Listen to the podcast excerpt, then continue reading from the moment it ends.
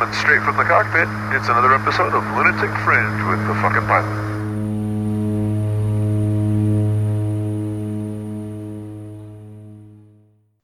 Ready, set, go. All right, back in the can again for another edition of Lunatic Fringe Into the Void. I am always am the fucking pilot, and back in the can with me, I got Junior.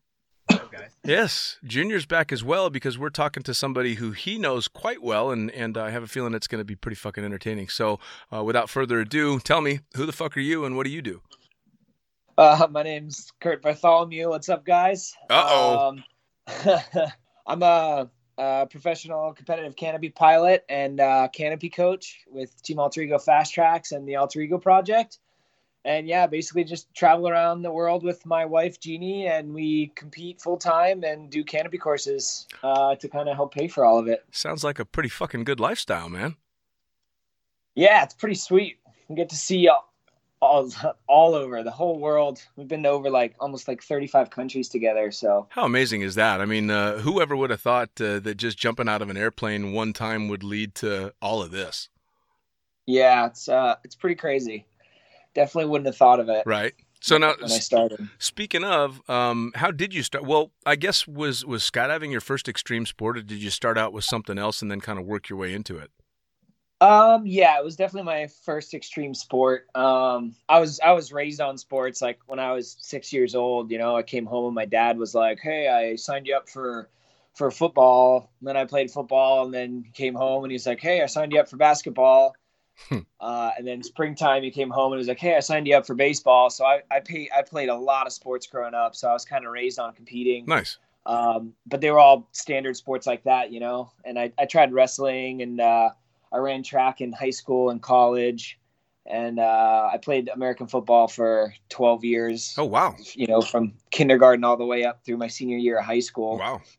You know, it's kind of funny that uh, looking back, uh, especially even considering your skydiving career, football was dramatically more extreme. That shit's bad for you.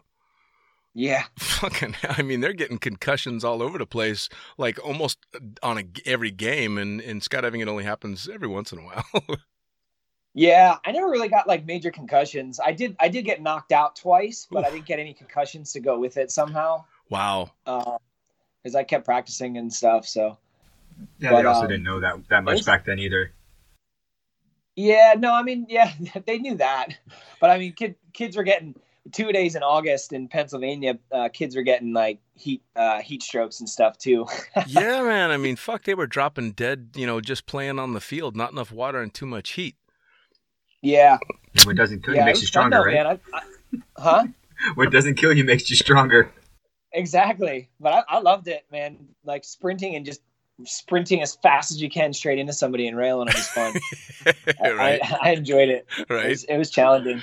So- that's uh, prepared you for uh, for some of the abuse you've taken over over the years can Yeah, I think I think maybe that's one of the main reasons I don't complain about it. Everyone else everyone else constantly whines about it in, in swooping. And I mean I know you hear me whine about injured being injured and just talk about my injuries, but it's not a part of swooping that I like hate, you know? Sure. I just it just comes with the it comes I, I understand it comes with the territory because of all the other sports I've played. Yeah, no doubt. So No doubt. Now, speaking of, so how how did you get started in skydiving? When was the first jump? You know, what was your first drop zone? What was the experience like? so you so you'll like this, Dean. Uh, I actually started uh, I was a pilot first. Oh yeah. Um, I was going to Embry Riddle Aeronautical University in Daytona Beach. All right. I came down to Florida to do that, and um, in the summer between my sophomore and junior year, I went up to Pennsylvania just for a couple of weeks. I uh, I like kind of like Florida so much that I would just stay down here during the summer Mm. uh, when everyone else would go home. But uh, came up just for a couple of weeks to uh, visit my family, and uh, I went to get my tail wheel rating up in Pennsylvania because it's you know it's just ten hours. Sure. So I I uh, I started flying up there before I, I came down here anyway. So I, I called up my instructor, and he he didn't do tailwheel, so he he suggested somebody else. So we would grab a little Piper Cub and then fly from where it was based, just a quick like ten minutes over to a drop zone up in Pennsylvania. Mm. It was one of the ASC drop zones, Scott uh, Skydive, Philadelphia. Nice. Yep. Yeah, Junior knows that one pretty Yeah. well. Absolutely. I actually saw your first save bottle sitting on the shelf of uh, the rigger slash manager of the uh, the drop zone. Yeah, Aaron, he still has it. He Yeah. messaged me about it not too long ago. That's fucking cool. But uh, so then I was doing my tailwheel rating there in between, uh, you know, jump loads, and they would just radio up whenever they needed him during the week. So um, then we would land. He would go dro- drop some jumpers, and then when he was done, we'd get back in the plane. So I basically I hung out with skydivers for like two weeks. Hmm.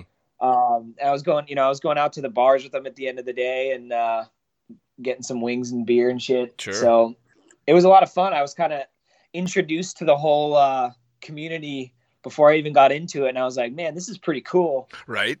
Well, So- and then I, you know, I asked all the dumbass whuffo questions, hanging out with them, and realized you can go straight to AFF. And I was like, well, uh, you know, I think I would enjoy this pretty good. I don't need to do a tandem. sure. And uh, what really got me interested in doing in, in doing a jump was I got to, uh, you know, th- my instructor convinced me to go on an observer ride Mm, but it was in a king, it was in a King Air, so that's why he wanted me to go because you know those guys can have a lot of fun on the way down. Sure. the planes can handle it, but uh, they didn't have a right seat, so they I remember super specifically they put a regular javelin on me. It was gray with like maroon like trimming and piping and stuff, of course they did. and they put they put me on the the toilet seat right next to the door with just like a regular like you know shitty skydiving seatbelt. Like I could have easily just like fallen out if I was a retard. Oh no. But uh, uh, and then they're like, yeah, if you fall out of the plane, just count to five and pull this silver handle, and you'll figure it out from there. but it was cool because being right next to the door was way better than being up in the front because I got to see the the guys bomb out of the plane. you know? So I thought that was so cool. Like I didn't even I was watching them on the way down, not what the pilot was doing with the plane. So when we landed, he was like, "Oh, what'd you think?" And I was like, "Dude, those guys are crazy." And I was like, I just kept talking about them jumping out, and then the, my instructor was like, "Well, yeah, but what what about the ro- the plane ride down?" I was like, "Oh yeah, that was pretty cool." You crushed the pilot's ego. I totally did. Man. That's He was, fucking- he was so upset. Good for you. That's awesome. Well, it's funny too that you, uh, and it's very cool that you kind of did it backwards and that you got hooked on the community before you even made a jump. The jump was kind of an afterthought, which is neat because you know skydivers are a bunch of crazy, infectious motherfuckers anyway. So it's it's. I can imagine that spending an entire week with them while you're kind of on the sidelines watching, you'd you'd have to get bit by the bug. Yeah, yeah, and that was you know, uh, kind of growing up and playing that many sports. I was always always en- engrossed in that kind of aspect of everything. Like in college, my my best friends, you know, was the track team because we all spent so much time together. Mm. So we all ended up being super super close, and like we would go out and party together instead of having a set of friends that we all went and partied with, and then go hang out with our track friends doing that. Like we all spent like the entire four years together. So um, it was kind of like kind of kind of very similar similar feel. So Sure. that's, that's one of the things that drew me in. Yeah, I think that's all sports though. I think all sports kind of have that that bit of camaraderie, especially when you're in high school or even uh, college and university and stuff like that. I think Well, and especially especially as you push into something that's a little bit more uh, uh, rugged. So football for sure, uh, but then you you push into sports that uh, have a little bit more, I suppose, risk to them, and you start to get that band of brothers mentality going on because you just look over at the guy next to you who's jumping out of an airplane as well, going, "All right, well, he's got some fucking balls on him as well," and and uh, it's a very similar, you know, kind of feel to it all. Yeah, exactly. It's very cool. So you you, you go out and and uh, your your first ever ride along is on a toilet, which I love. That's Yeah. fantastic. And you punked out the pilot, so definite style points on that. Um, so the first jump you went straight to AFF. yeah, Cool. yeah. And uh, Yeah. course was uneventful. You just kind of blasted through it. And, and did you know like right away, fuck, I'm a skydiver now, or was it a, all right? That was cool. Maybe I'll do it again. No, man, I was obsessed with it. Um, I uh, I tried to do my all seven AFF jumps in one day because I just I just loved it so much, and and uh, that day it was even out of a Cessna, Wow. um, which which was cool, um, but it kind of like I, I was comfortable in the plane, but but also just like sitting next to like a and the whole I think the whole I remember being the whole the whole door was clear, and I just remember kind of sitting there and like being able to see out of the door that easily. I was just like it, it was kind of uh it was kind of intense, you know. Sure. What- Like I would have almost preferred a bigger plane to Now, not you know before that, uh, before that first jump, what was the goal with Embry Riddle? I mean, you were working on uh, um, your tail wheel. Were you planning on being a you know a stick and rudder guy for life? Yeah, yeah. I want. Well, I want. Yeah, I wanted to be a corporate pilot. Mm. Um, but I was getting my tail wheel because I was actually um, Embry Riddle has a, a Pitts, and uh, I was I was training to do competitions in the Pitts. Oh, nice. So I I wanted to get all the ratings to be able to fly one of those. I mean, we couldn't we couldn't take off and land it even if we had the ratings just because of insurance. Sure. But this was like long term. I wanted to get everything I could to fly those more because man, that was one of the coolest things. Like I was training for actual. I never got to compete in it Mm. uh, because the competitions near Daytona were always always the same weekend as this big track meet in the winter at the University of Florida. So Yeah. I never got to do it, but man, that was that was the best flying I've ever done. Like that that makes me miss flying oh, I being bet. in a pit. I fucking bet. Well, I mean, I, I, it's it's the closest thing you can get to stick and rudder and rigid wings as what you're doing on a canopy now. Yeah, I mean, it's it's as hardcore as it possibly gets. Now, did you? yeah, did- and just I was gonna say, did you know pretty much right away um, that the the canopy portion was gonna take over for you? Was it the free fall that grabbed you, or just the whole thing? Um, so in the beginning, it was the whole thing, and then um, like I like I like the canopy side pretty good.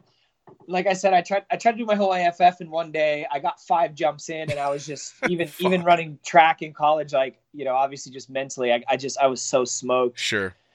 So my my instructor kind of saw I wasn't flying the same as the rest of the jump. So he was like, "Hey man, you're tired. Like we need to just stop and uh, you know come back tomorrow and, and finish." Right. um, and uh, you know, and then I, I I progressed pretty quick, and I was doing really well, and um, uh, then I, I got my own gear and stuff, and like my my twentieth jump was uh, my first cutaway. nice. It was my it was my uh, third third pack job that I jumped because it was the third jump on my gear. Mm, So it was just just a shitty pack job, you know. sure. So I got, It was a, a I line got an over. important question for, about that. Who buys triple What? sec as a save bottle? Seriously, bro. So that that was not my choice. So so here's the here's the whole story. So we go up, we're on a we're on a Cessna, and it was me and it was just me and the other staff guys. It was the the head packer and one of the video guys that just they wanted to go do a hop and pop. So we we ended up getting out low, like from 32, 3300 feet, and uh, it was funny because the guy the videographer that kind of organized the jump came up and he's like, "Hey, you guys want to go on a flop and chop?" And then we go up, we exit, and I I have a line over, it's spinning, and like all I can think about is I don't want to lose my my my new gear, so I try to fix it. So I smoke it down, and then end up cutting away, and then I'm at a, thousand feet with like five or six line twists with twenty jumps, and then you know with, at twenty jumps that's a double now. Oh my god, what am I gonna do? Right. Uh, anyways, I got out of it, landed fine because it was a hop and pop, and I was right there at the drop zone. But uh, and we found my stuff. But like that turned me off to the canopy side of things. You know, like it was like, holy crap, that was intense. I would think. And uh, and then the videographer also chopped. So two of the three of us cut away. So then we both owed, owed Aaron bottles. so Aaron, uh, the other guy bought a bottle of tequila, and Aaron told me to buy triple sec so we could make margaritas. All right, that makes sense. All So- yeah, I'll, so I'll don't- it you there. I'll give you that. I asked him what he wanted, and that's what he said. And then it was really cool because then we he invited us over to his house that night, and we all went over and, and we drank the bottles with him. And then that's and then he had me sign it. Nice. He, he actually was the one that, that taught me. I, I actually went and worked with Aaron uh, for a while. We had the same the same boss, and uh, when I was up there Yeah. at his drop zone, jumping for the for a couple months one summer because they needed help, um, I saw like his bottles were signed, and I was like, "That's a pretty cool idea." Here, I've been a rigger for ten years and never thought about that. Mm. And then he also had a rule Yeah. that only skydivers were allowed to drink from save bottles, which I thought was also Yep. pretty cool. That's pretty cool. Yeah. I like that. I'm not a rigger, but if I was, that'd be a good idea. So you have to sign it. Yeah, I'd like- You put the date and I- what the malfunction was. Nice. Yep. Nice. And I like I liked how he invited us over and, and drank it with us. You know, that was, that was Yeah. super cool. Yeah, I don't think I've ever been invited to crack a bottle on a save for any of them. So yeah, that that's kind of cool, especially with that low time too. It uh, that must have put a, a bit of a warm and fuzzy feeling for you. Going, all right, this is this is cool. I've I've uh, stepped into a pretty interesting world. Yep. Now that yeah, and then he let me watch. He he let me watch the reserve repack because I was interested just how how it all worked. always super interesting, especially at twenty something jumps, and that thing just saved your life. I mean, I remember just watching uh, them pack the mains when I was going through my AFF, and of course, the first time you watch somebody pack a main, you're like, "Wait, those are fucking rubber bands. What? rubber bands should have no part in saving my life. What the fuck is that about?" And so it becomes super interesting to. All right, now I need to know what's going on because wow, you know. So when when you were doing all this, you were Embry Riddle as well. Were you working as well, or you were a full time student? Um, no, I was uh, I was pretty much full time student. Um, I didn't even have like a, a much of a part time job because the um, uh, being on the track team got, got me like uh, not a full scholarship, just a small scholarship. Hmm. But it was kind of just enough to justify me not working Hmm. because you know I was they you know considered it kind of like making money. but it is a job. Like even in the summer, I had to. I mean, it's college level track. You can't you can't dick around. You Right. gotta work your ass off. Right. So I would like I would just get a job like I just worked for the school. Like I basically one summer I got to sit at the track to make sure that during the summer the only people that went to the school came and used it. So that was pretty neat. Oh, cool. And and, and then I got an actual paycheck. So Never a bad thing. yeah. So as as I mean, a lot of us uh, um, skydiving took over in one way or another, and and uh, a lot of people that I've talked to left, you know, either higher education or they left quite respectable jobs to you know go skydiving for a living. then there's guys like me that just kind of transitioned from one weird life to another weird life. Um, Mhm. But uh, for you, was it uh, all right? Shit, I'm in this now. I'm a skydiver. I better find a way to to you know make my way as a skydiver, or were you still thinking, all right, I can do both. I can have the normal world and I can have this. So originally the plan was to do both. So skydiving kind of ruined flying for me. um, plus some uh, pl- plus some shitty flight instructors. Hmm. Um, I had some great flight instructors, and I don't mean shitty as in they couldn't teach, but um, they, you know, being a flight instructor as on the career path, you Mm. have to do it. There's no way around it. Yeah. So it was they knew the information, they could relay the information, but they were just kind of dicks about it, Mm. and they just because you know they had to do it, and they just didn't know how to teach Sure. like the correct way. So it kind of it kind of ruined it for me, like especially like um, uh, instrument the instrument rating. Right. Like my instructor just was terrible at teaching, and like he, you know he knew the information he could relay it, but just the way that he did everything was just really terrible. And Well, and especially Um, when it's some, you know something like uh, uh, getting your instrument training done. If you don't have an instructor that you gel with, you're fucked, man. That is it's Yeah. it's a lot of shit to try and retain. And if your instructor doesn't know how to put it in a way that's going to make sense to you, it's I mean it's it's almost next to impossible. Yeah, and I mean, it made he, he could do he could relay it to the way it made sense, but he didn't really help me Mm. learn it. He would just get pissed and kind of bitch, you know. So, oh God. Well, it- yeah, it just I learned, uh, uh, especially as as uh, as I came up and then got a lot more flying in. Of course, I was one of the lucky ones that got to skip flight instructing because I went into flying jumpers right away.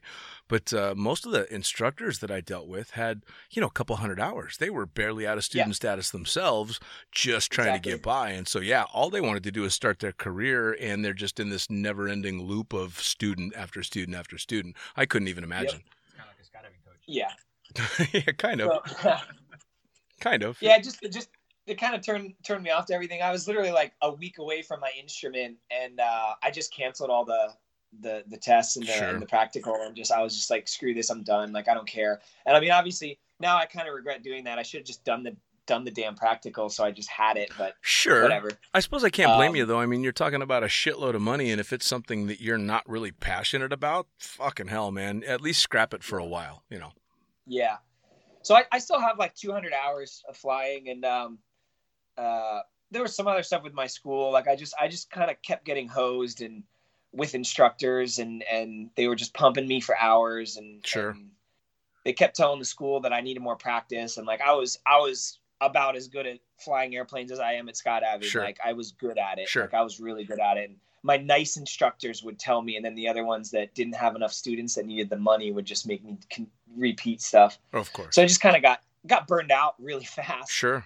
So I ended up kind of like not quite like ch- changed my major to like kind of flying off campus. My major, my bachelor's is in aeronautics. Okay. And then I have um, airport management and air traffic control minors. Oh, wow. And a minor in air traffic control is just as good as a major to the FAA. Wow. And you know, if you have a degree in that, it's a big deal to them. So then I was going to go down the air traffic control route because I had a lot of friends doing that, and um, the people that it didn't completely stress out and felt like too much at work, like they loved it, Mm. and you make a, you make a shitload of money and you um, have a lot of time off. Sure.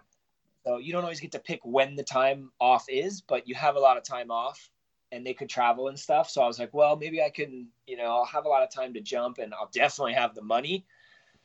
Uh, but then I got I got the run around with the FAA as well. So I ended up not doing that Sure. they when you you apply for that, you you apply for a state, not a position, like a a, a- a place Oh wow. a, a facility. So I only gave them Florida because I wanted to stay in Florida for jumping. and then they offered me Jacksonville Center, which is closer to Georgia than Jacksonville. It's in the middle of nowhere. Right. Um, and I was really kind of hoping to get Orlando. I mean, you didn't want to Uh, go out and, and uh, jump with Pack and Kathy on the border of Georgia. yeah. it's Uh, it probably wasn't too far from all that, but I just didn't want to live in the middle of nowhere. You know, Sure. it wasn't even about where I would jump. It was just just living in the middle of nowhere. So I turned it down, and when you turn a center down, you have to wait a year, or when you turn a placement down, you have to wait a year. Hmm. Then you reapply, and they can't give you the same place. Like they can't. They have to give you a different uh, facility. So the following year, they offered me Jacksonville Center again. Huh. So I just went up through the chain till I got to somebody super high up in the FAA because everyone's like, oh, yeah, that's not allowed. I finally got up to somebody super high up and like, oh, yeah, that's not allowed. Our bad. And I was like, cool. So like, can I reapply in like the, you know, the next, the next batch in like two or three months? And they were like, no, you got to wait a year. I'm like, well, but you guys broke the rules. So how come you just took a year off my career right. because of a mistake? And they're like, yeah, there's nothing we can do. Sorry. We hung up. I'm like, Fucking government So- agencies, man. So at the same time, I had like started working as a videographer because I couldn't get a job anywhere else Right. because I had a bachelor's degree and they knew I would just piss off as soon as I got a real job. right. So I- was going to these group interviews at like PacSun at the mall with these like 14 year old kids and they would get the job and I wouldn't. Oh no. it was like it was like soul crushing, dude. It had to be. and then uh yeah so then i just i didn't want to work in skydiving like i didn't want to do that because everybody i was around was was burnout had no money never fun jumped and like i was like i don't want to do that man i want to have fun and i want to go charge and you know i kind of started getting i got i was really good at free flying in the beginning like that i was like kind of naturally talented at uh, but i sucked balls at flying canopies like i was terrible That's about the time I Um, met you. huh I said that was about the time that I, that we met. Yeah, yeah. I was super sketchy doing dumb, sh- like just. I was charging hard trying to learn how to swoop. I was just bad at it, right? so, and I was on, I was on like Crossfire twos, which you have to roll out dirty low, and like I knew how to, I knew how to get the power band because the guys that were teaching me, I like I knew where the power was in swooping, but I had no idea what to do with it. Hmm. So it was like I looked really sketchy. Like I was, I was somewhat in control, but it just looked pretty crazy. But Um, dude, to this day, if it's anything other than the modern canopies that you guys are jumping now, where the swoops are starting about where I'm flying fucking jump run, uh, it makes me nervous as hell. Yeah. if I see somebody on an old stiletto now, it freaks me out. I can't watch. Yep. I have to turn away. I'm like, no, no, no, that's that's fucking way too low. yep. Yeah. So Some of them like, are- some of them are. But yeah. So I, I, you know, I started working as a videographer, which is great because I could still mess around and because I was like 146, seven pounds, so I was kind of light. So I could free fly with the with the tandems, and I learned to do it just by like taking docks and then flipping on my head and like carving and doing stuff. And then eventually I could carve on my head and do, do all this crazy free flying uh, without camera wings, because I didn't like camera wings because they mess, you know, they they mess with my swoop Sure. afterwards. So I got at least get paid to learn how to swoop, and then I was still waiting for the whole air traffic thing, and then, you know, that kind of just that just kind of got ridiculous and and whatever. So, so um, you were one of those camera flyers where the the last part of the equation is shooting the actual video. Well, okay, and so and that being said, like I was also really good at that because Sure. if I'm if obviously you've kind of seen the way I was raised and stuff. If I do anything, if I decide that's what I'm gonna do, I I fucking get good at it. yeah, absolutely. Like you don't in like you know, growing up I was taught like you don't you don't half ass shit. Sure. If you half ass shit, go sit in the corner, like don't even do it. You're right. You know what I mean? Like why why would you bother doing something and not not actually putting effort into it? Sure. Like that's just a waste of time. So, you know, I, I got really like I would free fly and stuff, but I got, you know, I would make sure I got really good shots. And uh if, if I was trying something new, I would go do a spec where it was an unpaid video and Sure. I just got a free slot to try to sell it. Now, But, um, looking back at uh, at how you were raised coming up through sports and all that, and with football and everything, and always trying to do stuff the best that you could, uh, as this is all happening and you're making this big transition, now you're shooting videos and doing the swoop and stuff. What do mom and dad think of this? Uh they they weren't they weren't super stoked. Uh, I mean, they liked the skydiving. Like I, I went I went home to them and I was just like, hey, I'm like, can you guys sit down? I want to talk to you about something. And um, I was like, hey, I wanna I wanna learn how to skydive. And they looked at each other and then they looked at me. and They're like, yeah, okay. And I was like, wait, what? Like, what do you mean? Like I was expecting this big argument, like you know this thing, and they were like, no, we were kind of wondering what took so long wow, nice. they knew I was going to do it because of the flying and the aerobatics and stuff, and they were just kind of like, obviously they had prepared themselves, Sure. so they like they liked the fact that I was doing it. Like, um, they didn't think skydiving was like super dangerous or anything, Mm. but um, they knew it was coming. But like, they did not want me to do it for a living. You know, Right. I spent, I ended up. So I ended up spending like 30 grand of my student loans on skydiving as well. but it was basically just like what I would have been spending on flying. I just went and took and you know, so I would have would have had the same amount at the end anyways, probably more, but so I had $180,000 of student loan debt Oof. and then they were like, "Yeah, no, you're you're not you're not going to do skydiving for a living cuz you're not going to make any money. So how are you going to pay these back?" All And. I'm like but uh so they weren't super stoked about that and and you know the whole there's no retirement plan and blah blah blah Right. like working for the government you have good benefits and all that so so especially my dad was not super stoked on that but kind of backtracking just a, a bit like in college i became the vice president of our skydiving club. So then uh, the president came up to me the one year in my senior year and he was like hey let's go to collegiate nationals and compete in free flying. And i was like oh that sounds fun. Nice. yeah let's go do that. So i went and i did it and uh, we had like no training together. We had like literally five jumps of training together. Awesome. and uh, we went out and we we did the two way free flying, and we ended up coming in second place. The guys in first place were a, a U.S. Air Force Academy team. They were a team of for four years, Oh, wow. their whole college careers. They got you know paid training, all their gear was free. They got tunnel time for free. Third place was another U.S. Air Force Academy team. They were a team for two years with the same benefits, Hmm.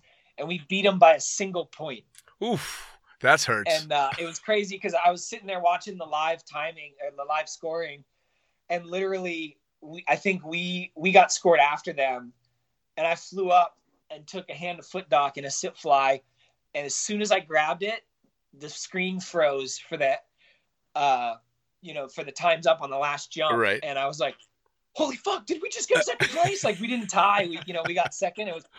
And then it was cool because then I was like, holy shit, I didn't realize you could compete skydiving. Right. Like, this is nuts, right? I was like, this is crazy. And then obviously I kind of started gravitating towards swooping because I didn't need a teammate and I could train on my own sure.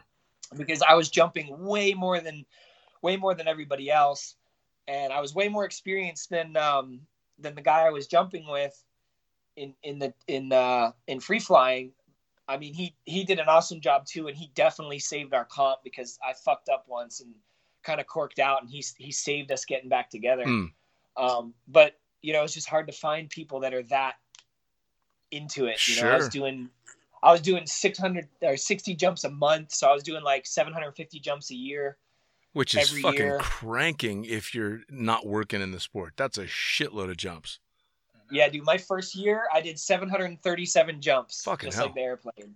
Is uh, is Uh, that about the time that you met DL? Because he was another guy that would charge hard. And that's when I, I remember Yeah, meeting yeah, you DL was when you were DL hanging out with DL a lot. Yeah, DL and Adrian Hart were the ones teaching me to free fly and to swoop Wow. like every weekend. So I was getting like really good, and I mean we were just really good friends. So I wasn't I wasn't getting charged for anything. I got I got really good free coaching for both. That never both sucks. good at- yeah, and like they were there were there weren't that many people who could really go and compete really strong in swooping and be on like head down world record and stuff. Right. And Adrian was kind of doing both a little bit. So now, what what year are we talking, or what around what years are we talking here? So I started in 06. Okay. Fucking Uh, hell, I feel old, man. So wait, was that the first? If you started in 06, that was around the same time that that I met you. Was that same year? You you I think you met me in 07. Yeah, you met me At- the second we, year. We met at the uh, with you were with DL up at the uh, the Skydive Atlanta. Um, Oh yeah, that was the first. That was the first year. You're right. No, no, no. That had to be the second. That had to be 07. yeah. That's when. Uh, No, that's 'cause when that was Party- Halloween. when- That was yep, Halloween. That's when Party Boy came out. Yeah, yeah, yeah. That was that was the first year because I was on a, cr- a Crossfire 139. That was the first year. Yeah, you might. You want to tell the Party Boy story, or should I? Uh, I guess you could tell it. so here comes here comes baby Curt as a skydiver. You know, he's only been jumping for the for the first year or so, and uh, he shows up to this to this boogie, and it's a Halloween party at Skydive Atlanta. Skydive Atlanta was known for its Halloween parties. He used to always bring out like a a cool uh, amusement park ride to to do like either the gravitron or the teacups or something like that. Everybody would get dressed up and. You know, I got introduced to him through our buddy DL, and here we are. We're hanging out and everything else like this. And next thing I know, a boombox gets turned on and Party Boy comes out. If you remember Party Boy from the Jackass days. Curt Curt rips off his tearaways and he starts dancing dancing to the music and Party Boy was born. Awesome. That's Oh yeah, I, I had the full get up, man. The tearaway pants, a thong underneath. It was awesome. that's fantastic. so very few people have known known Curt about that long. So every once in a while, I'll just what's up, Party Boy? How's it going, man? awesome. yeah. And it and it, You'll see a couple people that know me from back then every now and then just put throw that on a post and no one knows what the hell they're talking about. that's fucking cool. that's the nice thing about skydiving, though. It's like you don't see each other for a long period of time, especially with swooping. And that's the one thing that I think sets swooping aside a little bit from the other disciplines in skydiving is we. Uh, I think we're a little bit closer niche of a group. Like we don't see each other for a while. We show up and it's right away. Hey, how's it going? What's going on? And you're right away back into the old, you know, throwing shit at each other Sure. and just having fun. You know. Well, now, so if if we're talking about 06 when all that was going on, I'm assuming that this is about the time you're like, all right, fuck this. This is it. I'm gonna I'm gonna start going balls to the wall for this. Well, I mean, I was going balls to the wall the whole like the whole time. You know, I would I would I would get done class and you know at like 11 or noon for the day and i'd blitz out to deland because it was 20 minutes and i would jump until uh track practice. Uh one time i even did too many jumps and i was pretty late and i had to i had to bullshit and tell my tell my tra- track coach i got in a car accident on the way over. It was just don't worry it was just a small small fender bender not even any damage to the car Well, when did you, when did you win your uh, your first FLCPA? Was it 07 or 08? uh it was 09 was my first year 09. competing Okay. That's Yeah, a, that's so- really fucking quick to go, not just from you know from beginning skydiver to like standing on the podium. That's a that's a pretty quick transition. yeah and so i wanted to i wanted to even do some do some comps uh my senior year of college too but it was it was the same thing like i just kept running into track meets during the comps and stuff you know? So um i graduated college and uh there wasn't really any of the smaller meets that i could go to. You know it was just kind of the bigger meets. So i i, I waited till the next flcpa season. Hmm. and i went to the first one i could go to because I was really excited for it and kind of worked out because I was on I was on like a Neos my senior year, so it was like half cross brace and like it was kind of a weird canopy. It didn't Hmm. didn't fly the best, but um, the next year I was on a, my first velo, so it worked out. That was uh, a kind of kind of no. Go ahead. Go ahead. it kind of sucked because uh, my first comp was going to be my home drop zone in Clewiston where I was working. Um, but I, I broke my hand training Zonac in the grass because I just landed on my butt and I was fully flared out and I dislocated I dislocated my pinky and my ring finger on my right hand Ooh. and the knuckles were like the, the the knuckles were like stacked on top of my middle finger knuckle Oh fuck. And I freaked out and I'm like, holy, like I can't handle my body parts being in weird places and weird angles. Like I can't do it. Right. Like it, it freaks me, freaks me out, man. Like, oh yeah. This is Like, coming. This is coming from somebody that has pain, this happen like, a few they just- times. dude, shit needs to be where it belongs. Right, Like, yeah. I'm not gonna let it stay there, right? So I grab it and I'm like, I have a pretty solid understanding of how joints all work and stuff from all the injuries I've had in the past. And uh, I grab my, you know, I grab them and I and I and I put them back in, and then I'm like, oh crap, that worked, sweet. Um, so then I then I remembered, shit, we have two doctors here on the drop zone jumping. So I went over and showed them, and they were like, yeah, that's that's definitely you broke your your hand too. So I went and got X-rays, and they're like, oh sweet, well, um, you know, you actually set the bone perfect too, without realizing it. So just you don't even need a cast. Just just chill and you know be careful with it. right. Yeah, Yeah. right. No. So then, then a couple of months, like uh, a couple of weeks later, I was I had an opening and I was using full RDSs for for all my jumps at terminal.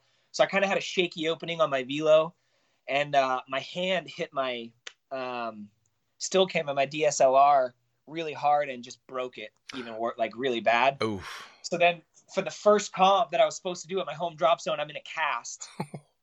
you know? And I walk up, it was funny, I walked up to Albert and I was like, Hey man, I really wanted to do this comp. It was supposed to be my first comp. It was at my home drop zone. I was really stoked. But I can't because of my cast. And like everyone saw me still jumping because my toggle fit over my cast. Um, of course. and I figured out I figured out I could pull with my pointer finger and my thumb. So I could and I was still swooping. I was just doing harness turns and then putting my my my pointer finger and my middle finger up in my lines above my rear riser. So I could still use my rears because I seen pictures of JC Colclasure flying like that. Uh, so I was still swooping, but I'm like, I don't want to do the comp with a cast. That's kind of stupid. right. And I'm like, Albert, don't worry, I'm gonna be at the next one. And Albert's like, yeah, yeah, whatever, and just like walks off. This, like, uh, I'm never gonna see this idiot again. This is Berchtold. yeah, I fucking love him. yeah. He's just like, yeah, whatever. Everyone says that shit, dude. Like, Right. especially especially staff at the drop zones we're at. sure. I'm never gonna see this this dumbass kid again. Um, so then I, I went, I healed, healed, cast came off, went to the went to the next comp. Um, you know, did, did that comp, came home. Uh, I think I I think I uh, I can't remember if it was after that one or the second comp I ever did. I broke my hand again Oof. um, because just you know it was healed, but it was still weak. Sure. So the third comp I did, um, I got tenth my first comp, fifth my second comp. Third comp, I went and showed up, and it was uh, at the farm, you know. Yep. And I wouldn't have been able to do this anywhere else, but because Hans is awesome, he let me do this. I show up with a cast on, and and uh, everyone's like, "Oh, you're not competing, are you?" And I'm like, "Yeah." Like, why else would I be here? They're like, "Well, you have a cast. Like, what are you gonna do?" I'm like, "Well, I'm gonna take it off." like, what do you mean? What am I gonna do? Like, I'm competing. Like, I don't, I don't, I'm, I'm over this crap. So I, I put my, take my cast off. I tried to make this like little mini one with this extra material the doctor gave me, Mhm. but it didn't work. So I just, I competed without it with a broken hand, and that was the competition I won. It was the first one I ever won. Nice, nice. Now the the real question is, uh, are you do you turn left or right? I turned to my left. Okay, so at least you weren't having to hang off the riser on your broken hand. Uh, I still was. Oh I fucking was, hell! 'cause I, I back, especially on um, 270s. Uh, back then, I was I was hammering both my risers down for the whole turn, and I still did it. Oh wow! And this was flying a velo. Yeah. Well, and back then that was the. I mean, there wasn't a badder fucking wing out there. Those things were amazing back then. Yeah, yeah, for sure. And And that, I wasn't even on comp velos uh, for this that season. It was just a standard, regular 90 velo. Yeah, well, I mean the the the comp velos hadn't even come out yet at that point.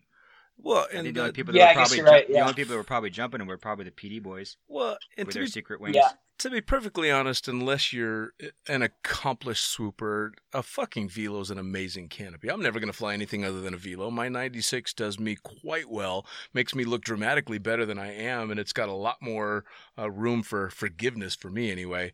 Um, you know, I mean, the canopies that you guys are flying, I mean, holy shit. Yeah, as the Icarus Yeah, I guy, mean- I'll keep quiet. I mean, Junior knows I still use a comp velo for zone accuracy. Nice. Yep. Well, they're fucking. I'll throw my Peregrine in if I need it for the conditions, but otherwise I prefer the the the, the velo. I, I just won gold medal in Zonac and um, nationals with it again. Nice. Congratulations, by the way. I was following all that. That was very cool. Thanks. That was a that was a brutal comp for me, but I was I was pretty I was pretty injured for that. Yeah, I wasn't able to make it back. I heard the winds were uh, were quite uh, interesting as well. Like starting like the day after a hurricane, and the first load went up, and it was sketchy, and people got hurt and everything. What I thought, all, Um, I thought all you crazy fuckers were doing downwinds in the hurricane.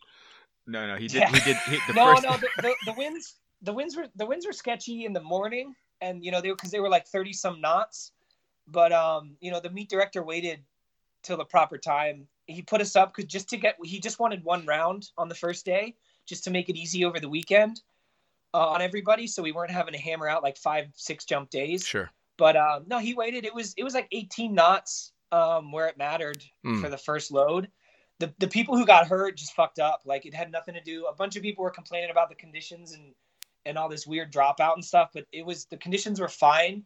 It was it's a U.S. Nationals that selected a team for two years, and it was the first round. Like everyone was really nervous. Sure. And and they were messing up and and. I mean, you know how it is. It's it's easy to just want to blame some other stuff. Oh yeah, man. You always want to point the finger somewhere, just at at least when it first hits, and then you can sit down for a little while and go, "All right, maybe that was me." Yeah, yeah. I mean, the, the first round, I went up and I was on a 61 out of three five wing loading, and like I, I was I was pretty injured. Um, I had stitches in my hands because I like to hurt myself apparently, Hmm. a lot. and uh, you like to hurt yeah. yourself a lot. I had a super bad injury. I ended up having to get an injection in my shoulder just to make it through the comp. So the first round, I'm in the plane. I'm just like, it's cool, man. Just take it easy. It's the first round. You know, you can't win the meet on the first round, but you can sure as hell lose it. Just, just chill. Sure. Just chill, dude. Uh, you said you were on a- to the bottom of my You Huh? were you were on a 65 at a three one. You said at a, at a, a 61 at a three five. three five. Jesus loading. Christ! I remember when flirting with a 2.0, you were crazy. so I, had, Yeah, I get to the you're back old. of my turn and I pause and I'm just like, oh man, I'm super tight. I snapped and uh, I was crazy low and I was like, oh, I wasn't worried about hitting the ground, but I'm just like, oh man, this might slow down. And I got it to drive out and had a pretty good score. I think it was like the second fastest. Only Bo went faster on the mutant. And uh, I got home and I'm like, I want to see how low I rolled out. And I rolled out at 202 feet on a 61. Jesus Christ. Fuck me. That's a new best for me. The, the the lowest I've ever rolled out before was 191 feet on a 71. But That's pretty And goddamn. a 71 low. will recover a lot better than a s- than a 61. oh yeah, Now, yeah, yeah. now, what do you think? Uh, since you brought it up, what do you think of the mutant coming into competition now? Um, I don't know. I mean, everyone seems, you know, it's definitely fast. Um, but everyone just seems to struggle to control it. You know, a bunch of the guys started doing really well, but then like you know they'll zero. Even if even if they do well in one comp, It's a fine line, wouldn't you say?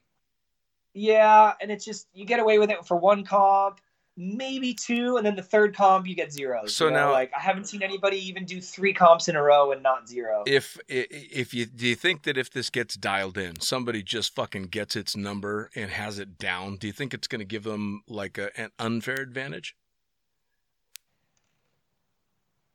I mean, you- it's hard to call it unfair because we can all buy one. Sure. The only the only here's the only thing I think that should happen with this kind of stuff is and it's never it's never going to, but I just I don't think they should be allowed at FAI meets.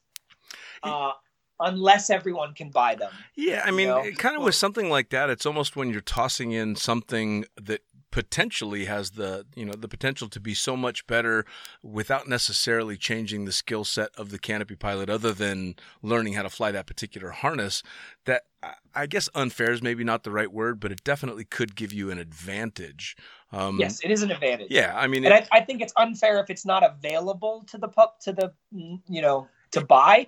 Like now, now that being said, you can't just go you know buy a mutant if Right. you're not ready for it. You Right. have to and just and just like the Peregrine was and the Petra was in the very beginning, like you should you should be able to you know it's not like they're just going to give one to any pro swooper. right right That that's fine with me, but it's like when it's just straight up not available and it's like here's here here the four or five of you can have this way different technology even with the, the sail wing the you know the Schumann sail wings it was kind of the same thing sure it was only like one year or a year and a half on the Petra with Nick having it, but it was it was one to 2012. It was only a you know very small group of people, and I was lucky enough to work my ass off to get into that group. sure But it was it was I was fighting, you know, well, it- tooth and nail to get in that group. It and it was and it was a huge a huge difference between the two wings. Like you'd, you'd look at the competitions in that year and you had Yeah. the people that were on the all sail wings on the petras and the, and the peregrines or i think at that point they weren't even the peregrine yet. They were the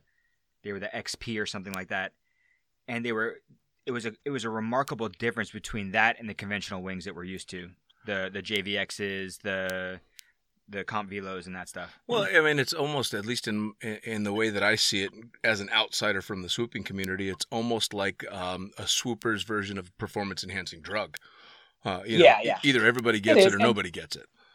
you can still you can still beat them, and that's how I got the Peregrine because in 2011 at the end of the year, the first meet the Peregrines really actually were kind of released in. You know, I still I, I won the meet on a standard velo, not even a comp velo, but I for for going fast, I actually I actually prefer the regular velo if I'm trying to do full power, Hmm. and I prefer the comp velo for like zone accuracy and freestyle. Hmm.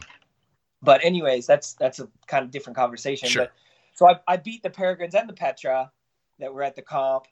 Still didn't get it. You know, I got offered a sponsorship over that and a role in, in testing the Peregrine, which was really cool. Sure. But um, then at nationals, like what, five months later, I did it again. I won nationals. So then, then I kind of then it was like, okay, cool. You need to be a bigger part of this testing and development. And then it was like, you're, you know, I still had to fight for a Peregrine at the World Championships in 2012 Wow. that I, they didn't want to give it to me.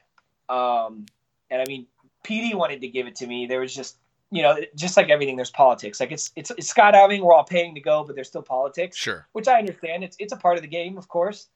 Um, I could have gotten rid of the politics and, and joined the factory team when they asked me, but I decided to do my own thing on my own team and, Sure. and see where I could take it.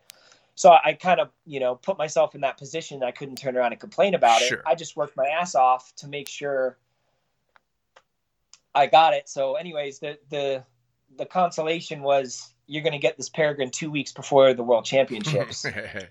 so I only have two weeks to train. So I only had 60 jumps coming into it, and like, yeah, I didn't even I didn't even know. I, luckily, I, I bought a FlySight, so I at least figured out how high to start the turn on because Hmm. it was I I went out and like was doing weird stuff on it because it just I didn't we didn't understand those wings back then. Sure. And it was like we didn't we didn't realize when you load them that heavy how much higher you need to start your turn. oh man and, So I figured that out, but in the whole comp, I was just like, I didn't know where to be. So I would just like, I would just kind of get to where I thought I should be and not look at the gates until I rolled out, and then like just okay, where are the gates? Oof. What do I have to do to get through them? Wow. and luckily it worked. Some, somehow I made it work. and on one But of it's the like not a, one of the fastest wings ever made, and you're going, all right, where's the gates? Fuck. yeah, but the thing was is that everybody was having those issues in the beginning with it. Like we watched Yeah. some some some of the, like the guys from the PD factory team who have been flying that wing and testing that wing a little bit longer than even Curt had it, and you'd see them they they'd come in and they'd dig on it and there was nothing to dig on and they would go crashing. Oof. yeah, yeah. Oh, Or I, the rears, the rears were so heavy and they were so powerful that the you know people had really long rear risers and they were slipping on the rears because you had to pull so hard and they weren't used to it. oh, and they'd slip and hit the water. Gee, well, and I'll tell you what. I mean, again, just from an observer and a, and a fan of it all, um, the the uh, wipeouts, the fucking chows, that went along with stilettos and then up to the game with velocity. Fucking Yeah. hell, man! When you guys eat shit on these canopies, it is nothing shy of epic. Life of death. Yeah, Life or death. no, it yeah, really I mean, you gotta you gotta learn how to crash. I mean, Yeah. it's it's like skateboarding. You know, like I have a very specific body position the entire time I fly because I'm I'm literally ready to hit the water even on a good swoop because you just never know. I I have a video from drop like massive massive dropout at a drop zone near trees where I came in on a three and a half second recovery arc and just hit the water because the last 15 feet I just sunk. You know? Sure. and it was a comp round, so I didn't go to toggles because I was trying to save it. You just never know when you're going to hit. So, and I do a crashing seminar um, sometimes when I'm coaching, when I have time, or like during weather and stuff, because you know you got to learn how to even just slide in your landings. You got to learn how to land from distance runs because if you do a distance run right, it looks like it hurts, but it doesn't. Sure. You know, you can do 50 in five days and you won't feel anything because you're you're landing properly. Right. Yeah, I do the same thing, but all it takes is one bad one, and you're hurting for a week, you- two weeks. Exactly. Well, see, and that's the Exactly. a- And again, it's it's uh, it's funny to listen to this uh, from somebody that's you know a mediocre swooper at best because I've never had to think, "Fuck, how am I going to slide this landing out?" Because I'm never going that Well, fast and- at the end of my swoop. Yeah, but you don't even have to be going that fast, you know? Like we'll, we'll teach if we can, I'll even teach the sliding in part to people that aren't swooping, that Hmm. have 30 jumps because if they ever screw up and land downwind, Sure. like people don't know how to do it and they'll stick their feet down and especially in Florida with how sandy the soil is and Oh, soft and catchy, you snap your ankles. Like I've, I've seen so many broken ankles that you just watch and you're just like, dude, that was the su- such an unnecessary dumb injury Sure. and now you're out for 3 months. Yeah, absolutely. Well, was it Like, if you wasn't just- it you, Micah, and Shane that decided in the 2009 Nat U.S. Nationals in uh, Spaceland that you guys were going to go downwind in in winds that we had pretty much stopped jumping in? yeah, and me and was it me and was it me and Shane? We were doing two ways or something. It I either you think and it was me Shane, you and Shane, or you and Micah, but the three of you guys decided to go downwind in the pond, and the rest of us are sitting on the ground. And I'm sitting there with with like JC and and Bobo and those guys, and we're just looking at you guys and we're just shaking our heads. We're like, look at these freaking kids, man. They're they're gonna kill themselves. Well, dude, I was, I was I would rip down I would rip thirty mile an hour downwinders in Clewiston in the in the winter because it would always get windy there. But it's you know there's no turbulence because it's just sugarcane as far as you can see. Yeah, it was it was I was definitely used it was it. definitely epic. We uh we we enjoyed the show for sure. Oh, what what what what were the old jokes when winds would get like that? Was the D license hold because the only the only people that wanted to get on the plane were the people with the A and B licenses. Yeah. it's like Yeah. fuck you, I'm not getting But on no, that like we jumped, we did like a normal run, like everybody else goes into the wind, and then these three retards, and I love I love all three of them decide to rip one downwind, and I'm like, fuck, here we go. Man, oh man, oh That was- man.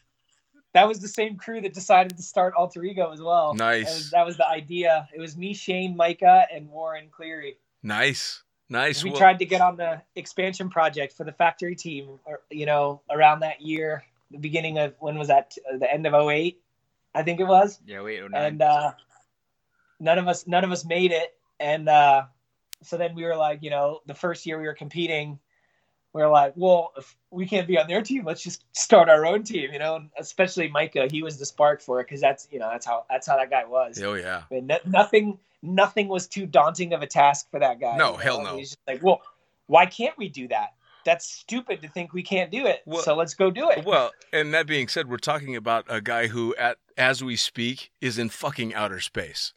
So yeah, exactly. anything that guy set his mind to was gonna goddamn happen.